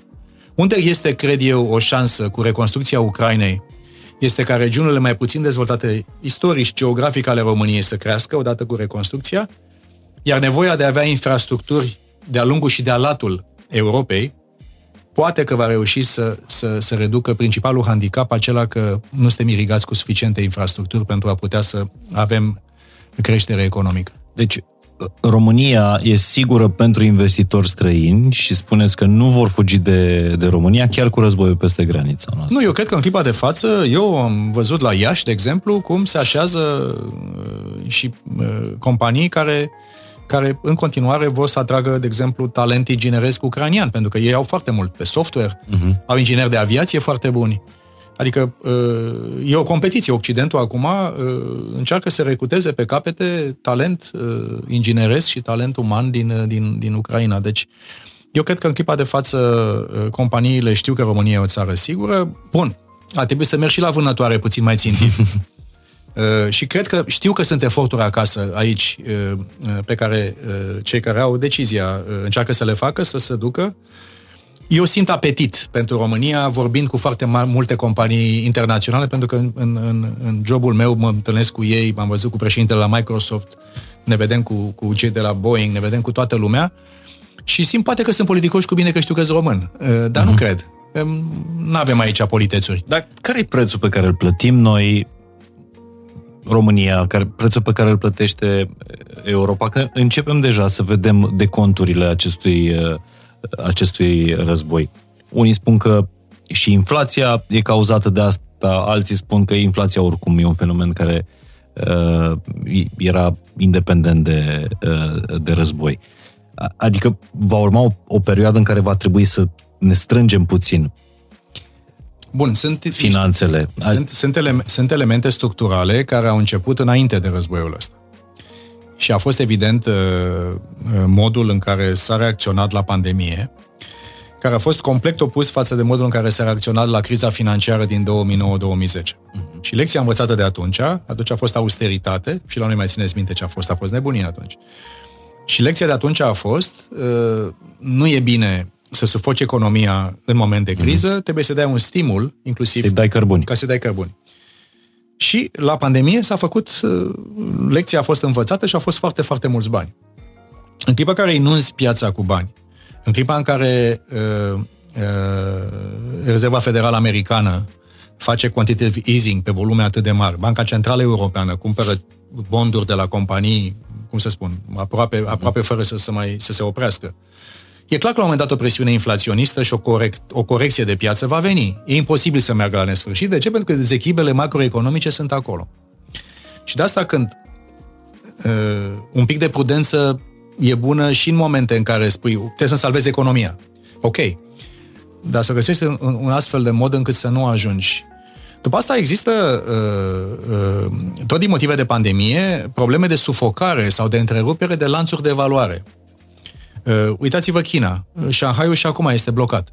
Asta înseamnă, dacă vă duceți la porturile din, de pe coasta de vest a Americii, o să vedeți acolo niște cozi interminabile de vapoare. De ce? Pentru că microprocesoarele uh, nu ajung la timp pentru mm. producția de mașini, nu pentru că a început războiul. Războiul a adus un element suplimentar și într-un fel a accelerat niște trenduri care deja există și acel lucru trebuie să ne de gândit Uh, pentru că trebuie să găsim o formulă să, deci, să, să depășim aceste, această situație, care nu va fi, eu cred eu, foarte ușoară. Practic, lumea occidentală uh, s-a trezit în două rânduri. Au fost două alarme. Prima China, a doua Rusia. Și și-a dat seama că uh, nu știu dacă suntem dependenți, dar avem niște, niște uh, țevi, niște conducte care s-au, s-au tăiat. E clar că lumea se reconfigurează ce lecție trebuie sau ce va face Europa în, în, în următoarea perioadă? Mutăm mult uh, producție Secretar. înapoi în Europa? E, cred, că aici, cred că aici este șansa de care spuneam că poate să vină. Pentru că uh, chiar dacă uh, sunt costuri în clipa în care modifici un model economic global uh-huh. și de fapt îl transformi într-un, într-un model uh, multiregional, cu elemente globalizate, dar cu elemente Secretarul Trezoreriei, doamna Yellen, uh, la reuniunea anuală a Fondului și a Băncii Mondiale de acum câteva săptămâni, a avut o frază interesantă care a zis friendly reshoring. Adică să-mi aduc producție din China, din Rusia, pe teritoriul prietenos. Sună cumva ca o invitație ca țări ca România și altele să joace la această invitație, deci va fi o perioadă de ajustare care nu va fi ușoară. Ne va costa ceva. Va fi, pentru că e, e, e presiune. Cu niște sacrificii, uh, mai ales în legate de pătura de jos a, a societății, de veniturile asta, asta, mici. Asta, asta depinde foarte mult de ce face fiecare guvern și cum își vede contractul social. Asta e o chestiune care diferă de la țară la țară. Dar eu cred că în spatele acestei zbateri, care este o zbatere de realiniere geopolitică, este o realiniere geoeconomică și cred că Occidentul democratic își va aduna forțele și va înțelege că avem nevoie de toți, inclusiv de țările din Est, din Europa uh-huh. de Est, care până acum au fost în, într-o creștere evidentă, dar care nu făceau parte organică din lanțul de valoare eh, de grad zero. Și de atunci cred că este o oportunitate, nu va fi ușor, dar cred că cine este lucid, cine știe să, să joace jocul și știe unde să minimizeze riscurile și să amplifice avantajele, cred că trăgând linia vom ieși pe plus. Asta, asta este un, un lucru cert. În câți ani credeți că vom, vom ajunge acolo. Toată lumea spune că distracția s-a cam, uh, s-a cam terminat.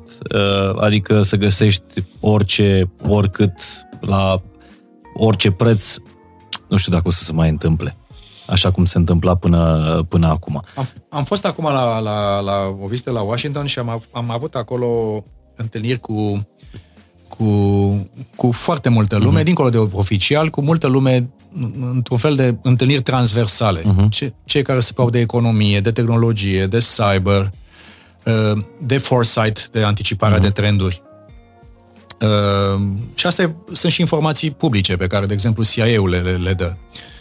Uh, și la nivelul Comisiei Europene uh-huh. există un comisar european, un foarte bun prieten de-al nostru, Maro Sefcovic, care se ocupă de strategic foresight, anticipare strategică. Și cam toată lumea converge către opinia că intervalul 2025-2030 va fi probabil cel determinant pentru șlefuirea noii ordini mondiale, inclusiv noi ordini economice mondiale. Deci acum sunt trepidații, sistemul se reașează, mai ia un pic de timp și războiul mai durează și noua relație între America și Occident și China uh-huh. trebuie să se așeze pe o, o, o temelie, credem noi, de competiție acerbă, dar totuși predictibilitate. Uh, și restul lumii trebuie să se mai alinieze. Și o Brazilie, și o Indie, și o Nigerie, uh, țări, o Sud-Africa, uh-huh. care și ele sunt, un Egipt, Israel, al, alte țări care sunt și ele importante. Și de aceea, anticiparea tuturor este că uh, a doua parte a acestui deceniu, până în 2030, 2025-2030, vor fi momentul în care se vor așeza lucrurile și după aia putem să, să, să intrăm într-o logică mai predictibilă. Asta înseamnă că nu ne va fi neapărat ușor nu. în perioada asta. Uh, da, întrebarea la care vrea uh, toată... Eu am răspuns, eu, eu nu spun cum va fi perioada până exact. atunci. Dar răspund dacă vrei mai multă claritate mm-hmm. și un sistem care se, uh, își găsește noul echilibru, trendurile tehnologice, strategice, mm-hmm. economice, culturale și de idei de care vorbeam, faptul că și în Occident a început o discuție despre reinventarea contractului social, mm-hmm. reinventarea modului de capitalism pe care îl vrem, Ehm, eh, teleworking și drepturile salariaților în condițiile în care avem atât de multă tehnologie. Asta e o conversație eh, care va lua puțin timp. Deci eu nu pot spune ce se va întâmpla până atunci, dar vă spun că din punct de vedere eh, trendurile structurale care vor, uh-huh. vor șlefui ordinea mondială, inclusiv ordinea europeană, acela intervalul de timp care, în care se va fi probabil decisiv. Și rămâne să vedem dacă va fi o criză sau nu va fi o criză. Deocamdată se vorbește despre inflație, dar vorbește și America despre inflație, este. cum vorbește și România despre inflație. Și Marea Britanie, la modul, și Marea Britanie are inflație mare. La modul că de fiecare dată când mergem la supermarket, un coș ne costă mai mult decât ne costa uh, săptămâna, săptămâna trecută. Uh, guvernatorul Băncii Naționale, Munguri Sărescu, îndemna la calm și să bem ceai de tei. Și eu cred că e nevoie de, de calm. Acum, sigur, depinde cât de mult te afectează uh, toată creșterea asta de prețuri. Sunt familii cu venit minim unde deja a început să se simtă, sunt oameni care încă își mai permit. Dar, una peste alta, dacă te uiți în România, se cheltuie în continuare foarte mult. Toată lumea e la cumpărături, toată lumea uh, la imobiliare, toată lumea așteaptă vacanța de vară. Mihai, cred Ar trebui că... să fim mai atenți la cum cheltuim, ce cheltuim și cum economisim? Eu nu, nu sunt în situația să dau sfaturi nimănui, dar uh-huh. spun următorul lucru. Uh, România nu e București, Cluj, Iași, Timișoara, Brașov, Sibiu, Constanța și câteva Bacău și câteva alte orașe. Mă uitam pe un studiu de acum 2-3 ani, dar cred că e valabil în continuare. Cele 10 mari orașe ale României produc 78% din PIB-ul național. Înseamnă că restul țării produce diferența. Și atunci este foarte bine că orașele mari sunt efervescente, e normal să fie așa, sunt locomotive economice, trag după ele regiuni întregi. Dar mai rămân regiuni între marile metropole care sunt într-o situație mult mai delicată. Și de aceea teama mea este că uh, începutul de clasă mijlocie, pe care acești ani de muncă și de dezvoltare până la urmă au fost agregat, a crescut PIB-ul fără îndoială.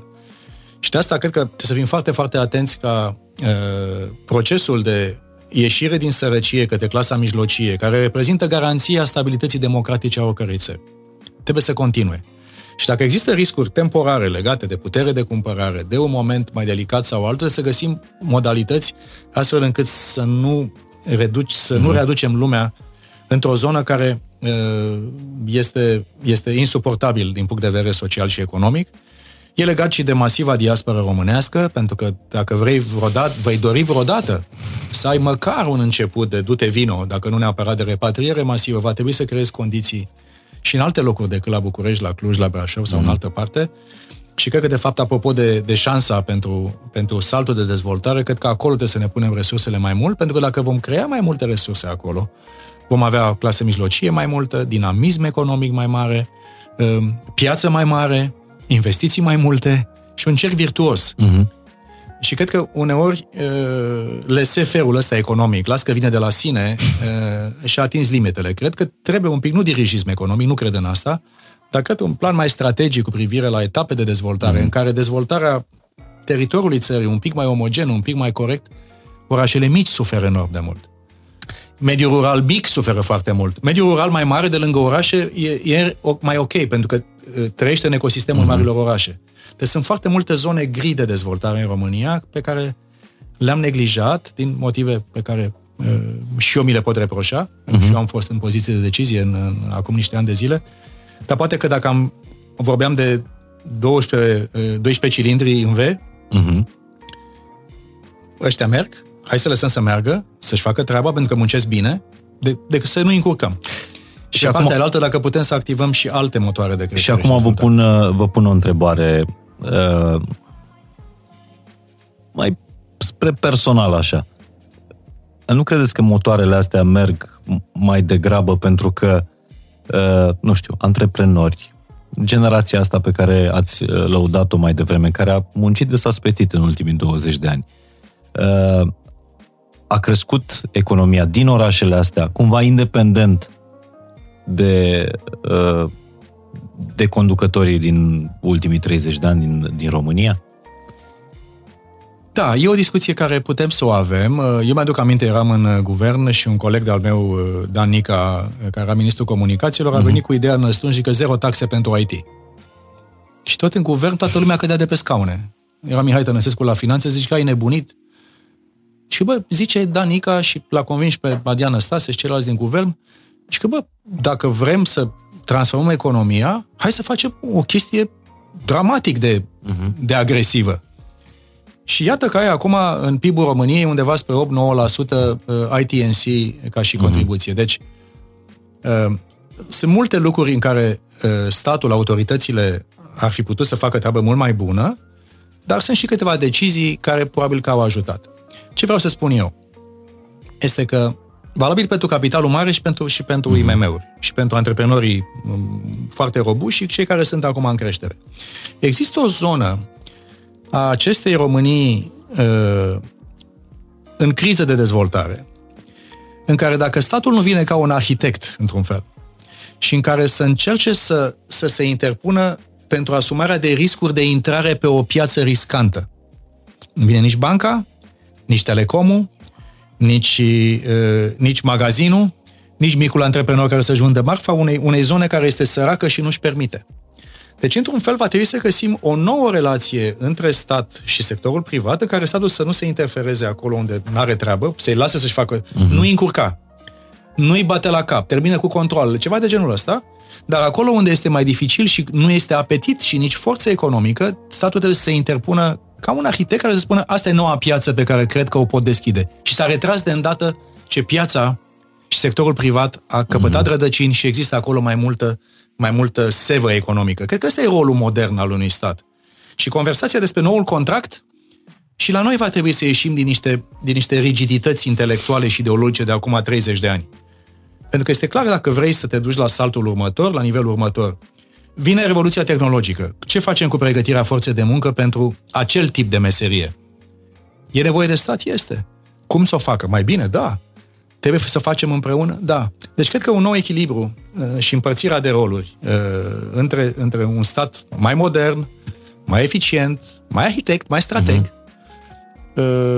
în care să încurajeze dinamismul economic și exprimarea civismului și implicarea cetățenilor în decizii și încurajarea ONG-urilor să devină mult mai eficiente.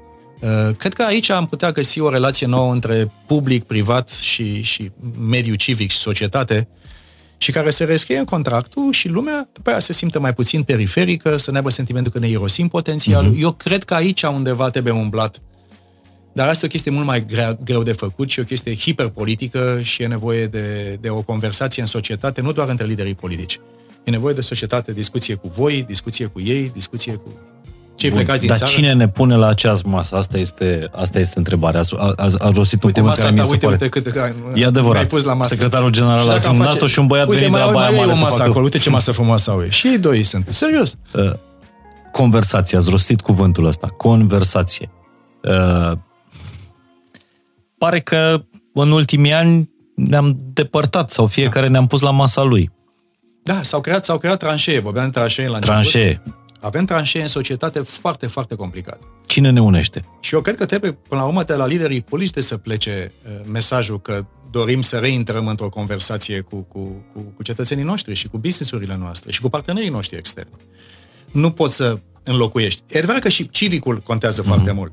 Universitățile sunt foarte importante. Uh, ONG-urile sunt foarte importante. Multe dintre ele au putere. Eu am creat ASP în România acum 15 ani. Făcut lucruri miraculoase. Dar nu mă pot substitui. Uh, Deci cred că, cred că această invitație la o conversație, cum să spun, profundă, serioasă, modestă, poate nu neapărat publică, uh, trebuie să înceapă neîntârziat pentru că acel interval decisiv se apropie. Și în timp ce noi ne gâlcevim și ne, ne mărunțim și suntem de multe ori pe mize foarte mici, se întâmplă lucruri mult mai mari. Și eu cred că dacă am, înțelepciunea noastră colectivă e mai mare decât înțelepciunea unui lider sau al doi lideri sau al șapte lideri sau al 50 de lideri. Și cred că împreună putem să găsim un răspuns pentru o Românie, pentru un NATO, pentru un UE. Uh, Iar ideea că românii nu pot contribui la viitorul Europei și că într-un fel așteptăm să ne zică din Occident cum arată modelul meu economic, e o teză care te se pune în sfârșit ieri. În primii ani de tranziție, da. Pentru că eram complet derutați. Dar acum ce decizie avem? Ce putere de, Depinde, de a ne spune cuvântul la masa Europei de, avem? de, de, depinde cum joci.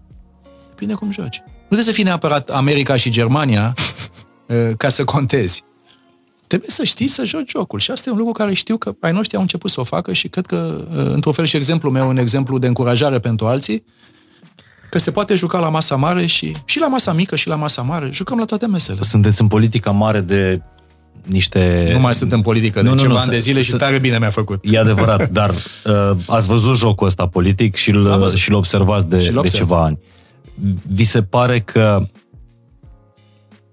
liderii de acum 20-30 de ani au dispărut? Vorbesc despre slăbirea puterii liderilor în arhitectura lumii de, de astăzi. S-a schimbat și natura democrației, Mihai. Uh, În clipa în care trăiești într-o lume instantanee, în care tweet-ul sau Facebook-ul sau un podcast, uh, uh, în clipa în care cetățenii uh, sunt mult mai atomizați ca preferință. Mm-hmm. De ce? Pentru că fiecare este în tribul său și se regăsește în chestiunea respectivă. E adevărat, nici nu scuză, n-am, n-am o scuză pentru o, o, o scădere mm-hmm. eventual de calitate de leadership. Dar dificultățile leadership-ului contemporan sunt semnificative. Și este mai greu de agregat o majoritate în societate, nu în Parlament, uh-huh. în societate. Dar eu cred că dacă vii cu câteva teme transversale, care sunt legate de un sistem economic mai performant, o, un sistem de servicii publice mai just, mai inclusiv, de la o chestiune legată de un pic de demnitate și de a merge mai... mai... Eu cred că putem găsi uh, majorități în societate care depășesc bazinele electorale. Uh-huh. Eu am ajuns la convingerea că marea majoritate de care are nevoie română e o, e, o, e o majoritate transversală, în care și oameni mai necăjiți din, din, din satele României și oameni hipersofisticați din, din, din inima Bucureștiului și români din Boston sau din Düsseldorf sau din Bruxelles, pot, putem să găsim niște elemente de comunalitate și să ieșim din, din, din, din tribalizarea asta a conversației. Și de asta leadership-ul de multe ori are dificultăți. Nu-l scuz, pentru că leadership are obligația să depășească, să se autodepășească, dar să știți că este mult mai greu să creezi majorități în societate. Uh-huh. Mai ușor faci în Parlament o majoritate și un guvern, decât să creezi o autentică majoritate în opinia ta publică. Uh-huh. Și asta, asta liderii, liderii care, care pot să facă asta, și sunt câțiva care știu să facă treaba aia, sunt, sunt liderii transformaționali. Acum, ori care, suntem care... noi, ori suntem, societatea noastră e foarte nostalgică și nu vorbesc doar de, de România, dar mulți duc dorul marilor lideri ai, ai lumii. De fapt, asta era întrebarea. Ar trebui în lumea asta de acum liderii să conteze la fel de mult cum, nu știu, contau acum 20, 30, 40 de ani? Fără leadership și viziune politică e foarte greu să agregi ambiția unei națiuni sau în ambiția unui proiect. Deci nevoie de leadership este esențială. Nu, în simplu nu este suficient, asta vreau să spun. Deci ai nevoie și de leadership autentic și mm-hmm. ai mhm. nevoie și de cetățeni și de oameni care să dorească să să-și, să-și depășească condiția și să mergem cu toții mai departe. Da, pericolul ăsta de care vorbesc unii, o să ajungem ca lumea asta să fie condusă de corporații, vi se pare real? Mi se pare că este... Uh, Vorbim de corporații raport... care sunt mai puternice decât statele economic. Deci este o, e o conversație legată de reschirea contractului economic și social și democratie de care vorbeam puțin mai devreme. Acum 20 de ani aceste companii erau văzute ca salvatori. Uh-huh. Dădeau libertate, internet. Acum încep să apară probleme cu, cu, cu tendințele monopoliste, cu faptul că au prea multă putere și, și aici trebuie să găsim din nou un just echilibru. Cum să fac să nu las tentațiile monopoliste și, și, și inclinația spre abuz, dacă vrei, uh-huh. pe care putere prea mare o dă oricui. Nu doar dictatorilor, o dă oricui. Dar Chiar și în... liderilor democratici. Chiar și liderilor democratici. Dar în același timp să nu-i sufoc capacitatea de inovare și, și acea, uh-huh. acea prospețime, acea, acea, acea, acel drive uh, de, spre a crea ceva nou și a cuceri noi uh-huh. orizonturi. Asta este, de fapt, o conversație care merită avută și în România. Și nu doar la, în America sau la Bruxelles. Mm-hmm. Deci cred că e o conversație pe toate fronturile în care se va regăsi, sper eu, un nou echilibru, un nou contract. Uh, Europa încearcă un model de, de contractualizare a relației cu Big Tech, mult mai reglementator. Americanii încearcă ce, ceva amestecat, reglementare, dar și libertate către inovare. Credeți că va reuși Europa uh, să-și, să-și impună contractul ăsta cu companiile de, de Big Tech? eu cred că va ieși, până la urmă, până la urmă va fi, repet, un contract negociat de ambele părți. Uh-huh. Pentru că, deși Europa are o putere de reglementare uh, colosal de mare, pentru că impune, de fapt, reguli globale. E atât de mare piața, încât dacă faci un produs care nu merge pe piața UE, automat ai o problemă și în Brazilia, uh-huh. și în mhm. India, și în China, și în America. De aceea sper ca, ca să existe o formă în care partea pozitivă a abordării europene este uh, mult mai respectuoasă față de drepturile cetățeanului, și un lucru bun. Dar e și o tendință de uh, suprareglementare din partea Europei care riscă la un moment dat să afecteze uh, inovația mm-hmm. și, și, și mobilizarea de capital și de resurse. Deci eu cred că, ca în orice uh, negociere strașnică, va exista o cale de mijloc în care vom putea să păstrăm uh, inovație și resurse importante, mm-hmm. pentru că e nevoie de bani. Uitați-vă la China câți bani bagă în inteligență artificială și în quantum. Uh, riscăm să ne pierdem supremația tehnologică. Da, putem să mai vorbim în, în momentul ăsta complicat uh, despre faptul că, uh, nu știu, China uh, se luptă pentru supremația cea mai mare putere a lumii? Da, evident. Evident că se luptă. E în codul genetic al lui național, peste 4.000 și ceva de ani de istorie. Uh, Imperiul Celest. Tot timpul s-au considerat ca fiind legătura între pământ și, mm-hmm. și, și uh, ce e deasupra trebuie să, avem o, trebuie să avem o teamă legată de, uh, de China? Trebuie să avem realism, cred că ăsta e cuvântul. Realism. E o țară mare, o țară care are toate ingredientele de superputere în ea, cultură strategică, răbdare strategică. E adevărat. Volume. Dar și o masă imensă a populației care trăiește în sărăcie. Deci eu cred că trebuie să fim realiști. Nimeni nu vrea o confruntare cu China, nu este nici la NATO, nici în altă parte o intenție. Dar știm că suntem, de fapt, într-o competiție economică, strategică, tehnologică, dar și de idei. Și cred că, uh, privind cu realism, această competiție, care va fi o competi- competiție secolului 21, va fi pentru supremație globală între America și aliații săi și între China și aliații săi. Iar de foarte multe ori în istorie, acest tip de rivalitate pentru hegemonie, uh, de la Tucidide încoace, uh, foarte rar s-a rezolvat fără război. În, în condițiile de astăzi, nu ne putem permite un război între puteri globale și puteri nucleare. Nu se poate.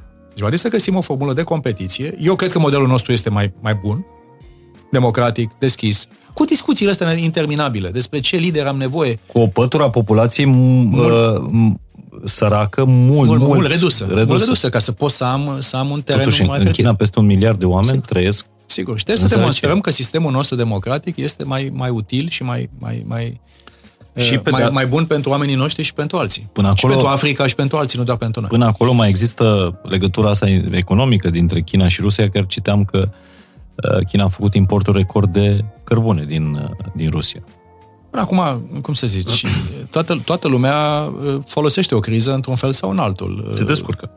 Da. Ceea ce noi am spus Chinei și aliații americani și noi am spus atenție foarte mare, una este să ajuți Rusia militar în război împotriva Ucrainei, că e altceva. Și alta este să încerci să-ți acomodezi o relație de parteneriat pe care China deja o are cu Rusia. Oricum importă materii prime de la ruși, oricum importă uh, foarte multe, multe componente uh, pentru forțele armate chinezești de la ruși.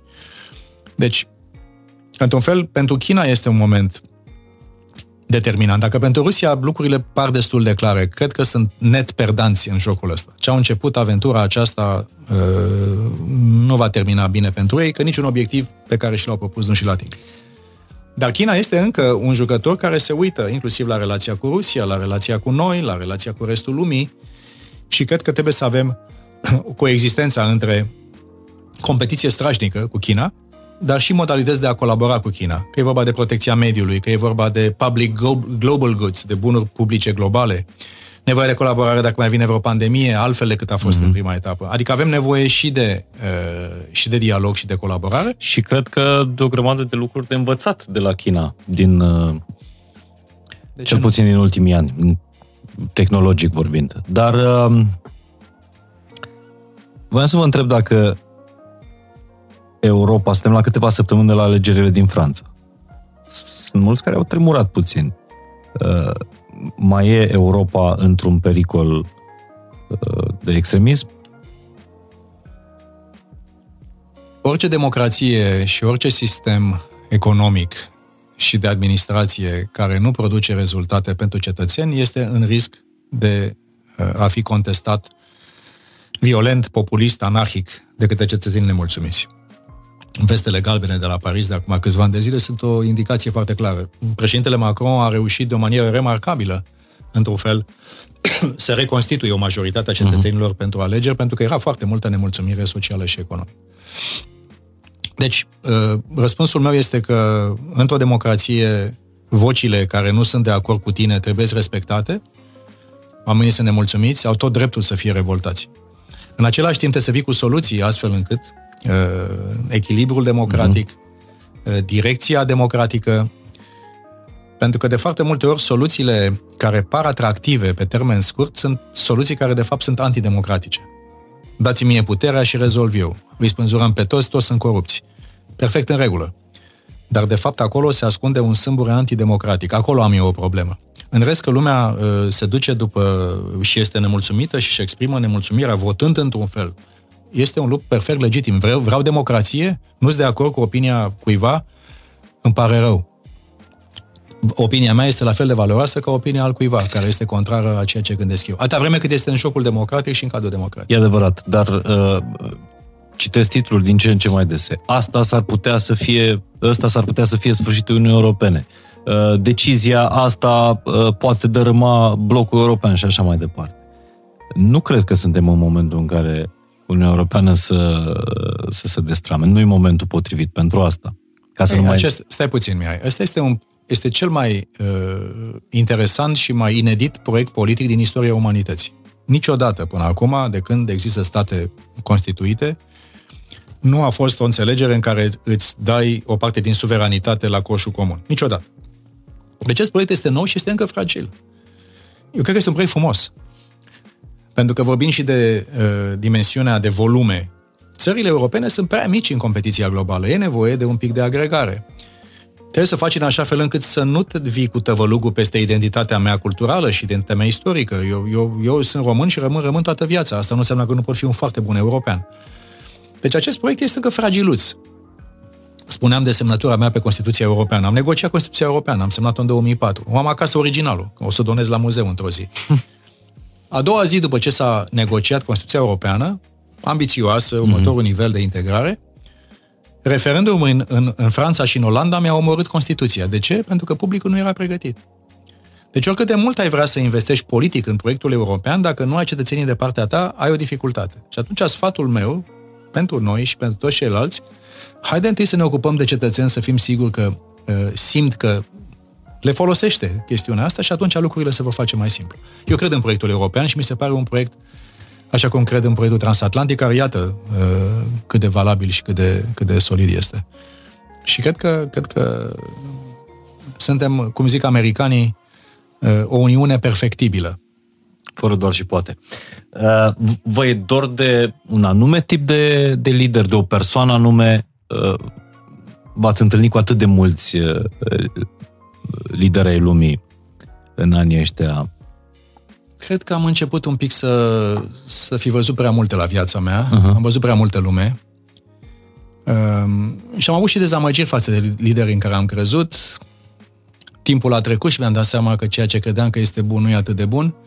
Deci acum pur și simplu mă duc și încerc să învăț de la unii care sunt mai mhm. buni ca mine. Învăț foarte mult de la Jens Stoltenberg.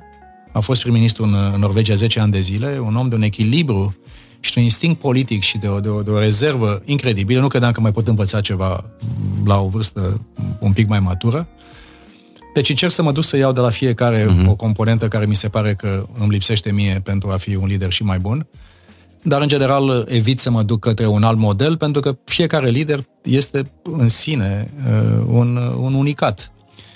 E, este, e un compo- este un compozit, de fapt, care are propria sa identitate și nu este o copie uh, neapărat palidă a, unui alt lider. În 96 ați, ați uh, fost numit ambasador la, mm. la Washington. Eram sedus de Bill Clinton. Era președinte oh, atunci. Wow, ce președinte, câtă căldură, câtă empatie. De cei mai talentați politicieni care am văzut în viața mea. Și am învățat de la el foarte mult ce înseamnă să, să asculți lumea, ce înseamnă să vorbești cu lumea, ce înseamnă să, să încerci să fii modest, să nu fii cu nasul pe sus. Dar nu pot să spun că e un model și alt model. De la alții am învățat altele. Alții le-am învățat singur, pe barba mea. Care a fost cea mai grea întâlnire politică din, din viața noastră? Cred că cea mai grea... Cred că tot, tot cu rușii a fost. Când am avut de încheiat și de negociat tratatul uh, româno-rus în 2000 și ceva, uh-huh. și când uh, negocierile cu occidentalii au fost grele, dar eram oarecum uh, pe aceeași, pe aceeași tipologie. Uh, cred că discuția în care am încercat să așezăm relația cu Rusia pe o bază mai predictibilă și mai a fost cea mai grea pe care am avut-o în toată viața mea. Și cine era la masă dintre liderii ruși? Liderii ruși, care sunt și astăzi o parte dintre da? ei. Da. da. Poate sunt și altele. Bun, nu vă vorbesc de negocierile din politica românească, care, Ah, sunt, bine. care e altă... E altă e, Pentru asta așteptăm o carte. aia nu, nu, nu, nu scriu prea curând memoriile, că zice lumea că vreau să ies la pensie și n-am niciun fel de intenție. N-aveți niciun fel de intenție. Cât sunt sănătos, merg înainte. Știți că o să, o să împing discuția asta dacă tot e împinge, relaxată, că răspunsul dar e același. serioasă. O să Uh, am și de două răspunsuri. am văzut și apar sondaje de fiecare dată. Sunteți în topul încrederii românilor. Uh, primii trei, primul, al doilea, sunteți acolo la fiecare, uh, la fiecare sondaj. Și asta e întrebarea pe care o primesc. Le-am spus prietenilor mei că urmează să, să înregistrăm un podcast uh, și a, efectiv asta îmi zice, ziceau toți. Întreabă-l dacă o să candideze la președinția României. Și răspunsul care ți dau și ție și prietenilor, mulțumesc de întrebare, este că încă nu m-am hotărât ce fac după ce plec de aici. Și o spun asta la modul cel mai onest. Evident, sunt măgulit de faptul că oamenii par să înceapă să, să, să aibă încredere sau să vadă ceea ce, ceea ce am făcut și ceea ce pot să fac. Sunt recunoscător și foarte, foarte, mm. să zic, uh, uh, nu, nu, nu vreau să parcă desconsider acest lucru, din potrivă. Dar uh, am două considerente și ți le spun ție pentru că ne cunoaștem și, și, și știu că poți să înțelegi mm, și frământările din interiorul Și exact unui om. așa o să spun mai departe, cum ziceți dumneavoastră. Uh, unu, am obligația să-mi fac datoria la NATO uh, neperturbat de orice altceva. Am o obligație față de o organizație mare, care mi-a dat o șansă să mă reinventez, și lui Jens Stoltenberg și cei care m-au ajutat să ajung acolo mi-au dat o șansă și șansa asta nu am voie să nu o respect cu scrupulozitate până la sfârșit. Voi vedea când plec de acolo, final de 2023, în primăvară de 2024, decide secretarul general cât vrea să stau, atâta stau. Deci nu am voie să mă las în mintea mea, în inima mea, mm-hmm. în, în, în preocupările mele, eh, dus către o chestiune care evident că este importantă și comentată, recunosc, dar vreau să fac treaba foarte bine. Asta e o, dim- o dimensiune și chiar, chiar cred că trebuie să-ți faci datoria bine acolo unde ești, pentru că dacă îți faci datoria bine, înseamnă că uh, ești un om respectabil și după aia orice altceva se poate întâmpla. A doua chestiune, nu știu, pentru că uh, condițiile uh, pentru o eventuală candidatură trebuie să fie condiții cumulate din multe alte direcții. Și nu am niciun fel de interes și apetit în acest moment să mă apuc să-mi creez eu condițiile pentru așa ceva. Dacă vor fi atunci condițiile reunite și suntem cu toții în formă bună, ne gândim. Dacă nu sunt reunite, nu se întâmplă absolut nimic, așa am alte proiecte care sunt la fel de interesante, nu la fel de interesante, că asta e altă magnitudine, dar încă o dată nu sunt în, în, în predispoziția mentală și etică, morală, să mă apuc să fac vânt cu coada despre politică românească cât am un job atât de important la NATO și doi, sunt vaccinat cu politica românească și nu mai sar la fentă. Și de aceea, hai să avem răbdare, termin jobul de acolo și vin la tine la măsuța ta superbă și... Poate mai schimbăm până, Poate, până poate, atunci. poate. Dar ce numiți fentă? Uh, Toate zvonurile astea care apar din, uh, dinspre România? A, evident, evident, nu că e fentă că e ceva, dar evident lumea discută și e normal să discute. Mm-hmm. Nu mai e de mult până la alegerile prezidențiale. Acum mai sunt practic 2 mm-hmm. ani și un pic, adică e, sunt mâine. Eu înțeleg nevoia și a presei și a politicului să aibă eventuale soluții. Mm-hmm. Și nu, nu mă deranjează faptul că numele meu este ventilat acolo, vehiculat, nu mă, nu mă deranjează. Dar spun eu, ca să pot să mă hotărăsc, am nevoie de două lucruri. Unu, să pot să îmi termin treaba bine aici și doi, să văd Asta spuneam cu, cu condițiile reunite, care sunt multe condiții, natură politică, de natură climat public, uh-huh. temele dominante ale perioadei, de ce fel de, de nevoie are țara asta.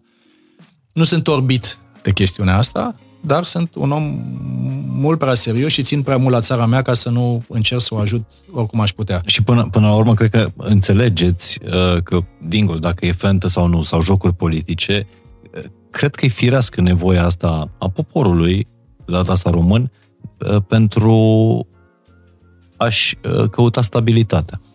Caută în vremuri de, as, uh, de astea nesigure siguranță. Și cred că sunteți în momentul ăsta uh, o, o figură care reprezintă siguranță și garanție. Vă mulțumesc mult pentru, pentru asta, dar încă o dată uh, este nu că e prea devreme pentru astfel de discuție, dar este într-un fel și contraproductiv uh, discuția asta. Plus că, da, suntem într-un... Uh, Avem aici un război, un război. am o treabă de făcut. Ați avut și ani mai liniștiți. Și, și efectiv, e, mi se pare că e un da. pic, un pic, un pic, uh, un pic, înțeleg nevoia de clarificare, înțeleg nevoia românilor de a-și găsi uh, liderii mm-hmm. viitorului care să-i ducă mai departe, mm-hmm. e perfect legitim dar deocamdată sunt, uh, sunt, uh, sunt în mijlocul unei, unei probleme foarte, foarte importante și interesante și uh, învăț în fiecare zi. Asta este lucrul cel mai frumos cu jobul pe care l-am. Uh-huh. Eu am făcut meseria asta în toate felurile. Credeam că nu mai am nimic de învățat.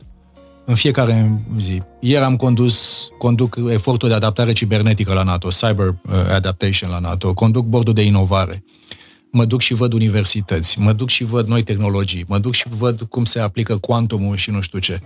Este, este, este genial, efectiv. Adică e un fel, știi cum e, ca un fel de, de, de, de, de întinerire pe mhm. interior. Mm-hmm. Și veniți, veniți rar în România, de regulă pentru a vă odihni, dar nu apucați de fiecare dată. Uh, copiii ce fac? Ana, Alexandru... Au crescut au crescut. Uh, Alex e aici în București, Ana e în Los Angeles, uh-huh. fiecare își are propria afacere și propriul drum.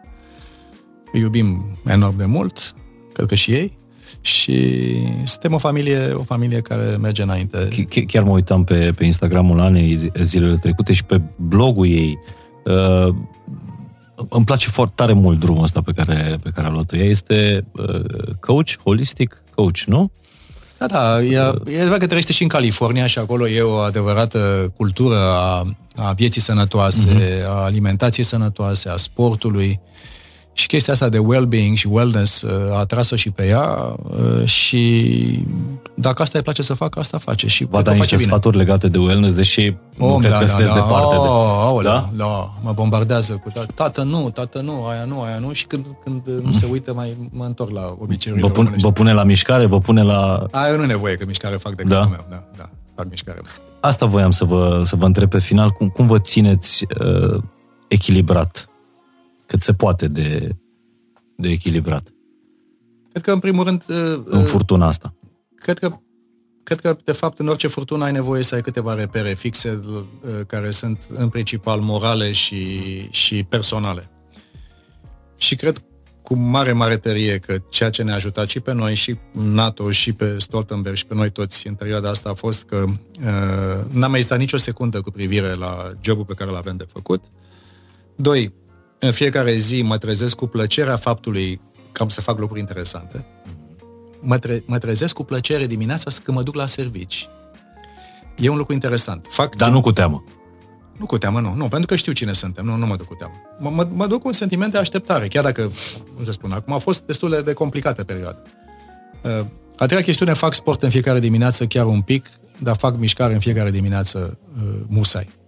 Mă scol mai devreme cu ore și ceva decât ora de plecare la servici, îmi fac o tură de program, un pic de bicicletă, un pic de, de toate, ca să mă pun în mișcare Indoor. și fizic. Indoor. Uh-huh. Indoor, că n-am timp să fac asta. Dacă mai aprind un tenis în weekend, îl mai fac, dar mai făcut de mult. Mare fan tenis fost. sunteți. Da, îmi place la nebunie. Mai merg la meciuri. Adică, cum să spun, te, te copiii, familia, natura, sfatul meu este de asta, mâine nu fac nimic. Uh-huh. Mâine am hotărât să-mi iau o zi complet liberă și am să mă duc undeva la pădure, undeva vreau să stau în liniște și să aud păsărele și să aud eventual apă, ceva ca să pot să mă încarc. Dar sfatul meu pentru cei care găsesc dificultăți în motivare este găsiți ceva care vă atrage. Chiar dacă nu e neapărat la meserie, găsiți ceva care vă place și veți rămâne tineri. M-a găsit Ana, de exemplu, fica dumneavoastră, drumul ăsta, uh, Băiatul meu wellness. cu chestiune de educație nordică, care iarăși un lucru Ce foarte fain. frumos. Da. Amândoi copii sparg bine și sunt foarte mândri de ei. Soția dumneavoastră în, în, în fundație, în, într-un ONG, mi se pare frumos să-ți găsești misiunea da. și îmi place concluzia acestui, uh, uh, acestei conversații. Pe final vreau să vă dau ceva uh, românesc, pentru că, deși suntem membri în această uh, organizație nord-atlantică, deși suntem membri în Uniunea Europeană, aș spus și noastră, e important să nu ne pierdem uh, identitatea, ci din potrivă să venim cu ea, să, ne, să o arătăm la masă, luați pentru că uh, avem și noi de arătat ceva la, la masa asta. Abia, mă, mă, Gata? mă, mă tot ațăți și nu, nu spui ce... Păi ce e mai românesc decât uh, Miorița de la partenerii noștri, Beci, compania Ah, Beciu mersi mult. Domnesc? Mersi mult. E un vinars de 25 de ani, știu că nu aveți timp acum pentru, pentru asta, dar acum a stat 25 de ani, poate să mai aștepte niște, niște ani. E, Îl uh, deschidem la următorul podcast. cred că e ceea ce putem să scoatem pe masă noi uh, uh, românii. Pe lângă produsele noastre, pe lângă inteligența noastră. Și sper că la un moment dat să venim și, s- și cu chestia asta, că putem sta cu toții la aceeași masă. Eu cred că de asta avem nevoie, de colaborare între, între noi. Vă mulțumesc tare mult pentru, mulțumesc. pentru plăcerea de, de a fi aici. Uh, Aștept comentariile de la, de la voi și sper să fi terminat uh, uh, podcastul ăsta, dacă a stat până la sfârșit, cu un sentiment de, de siguranță și, și de liniște. Mulțumesc, fain!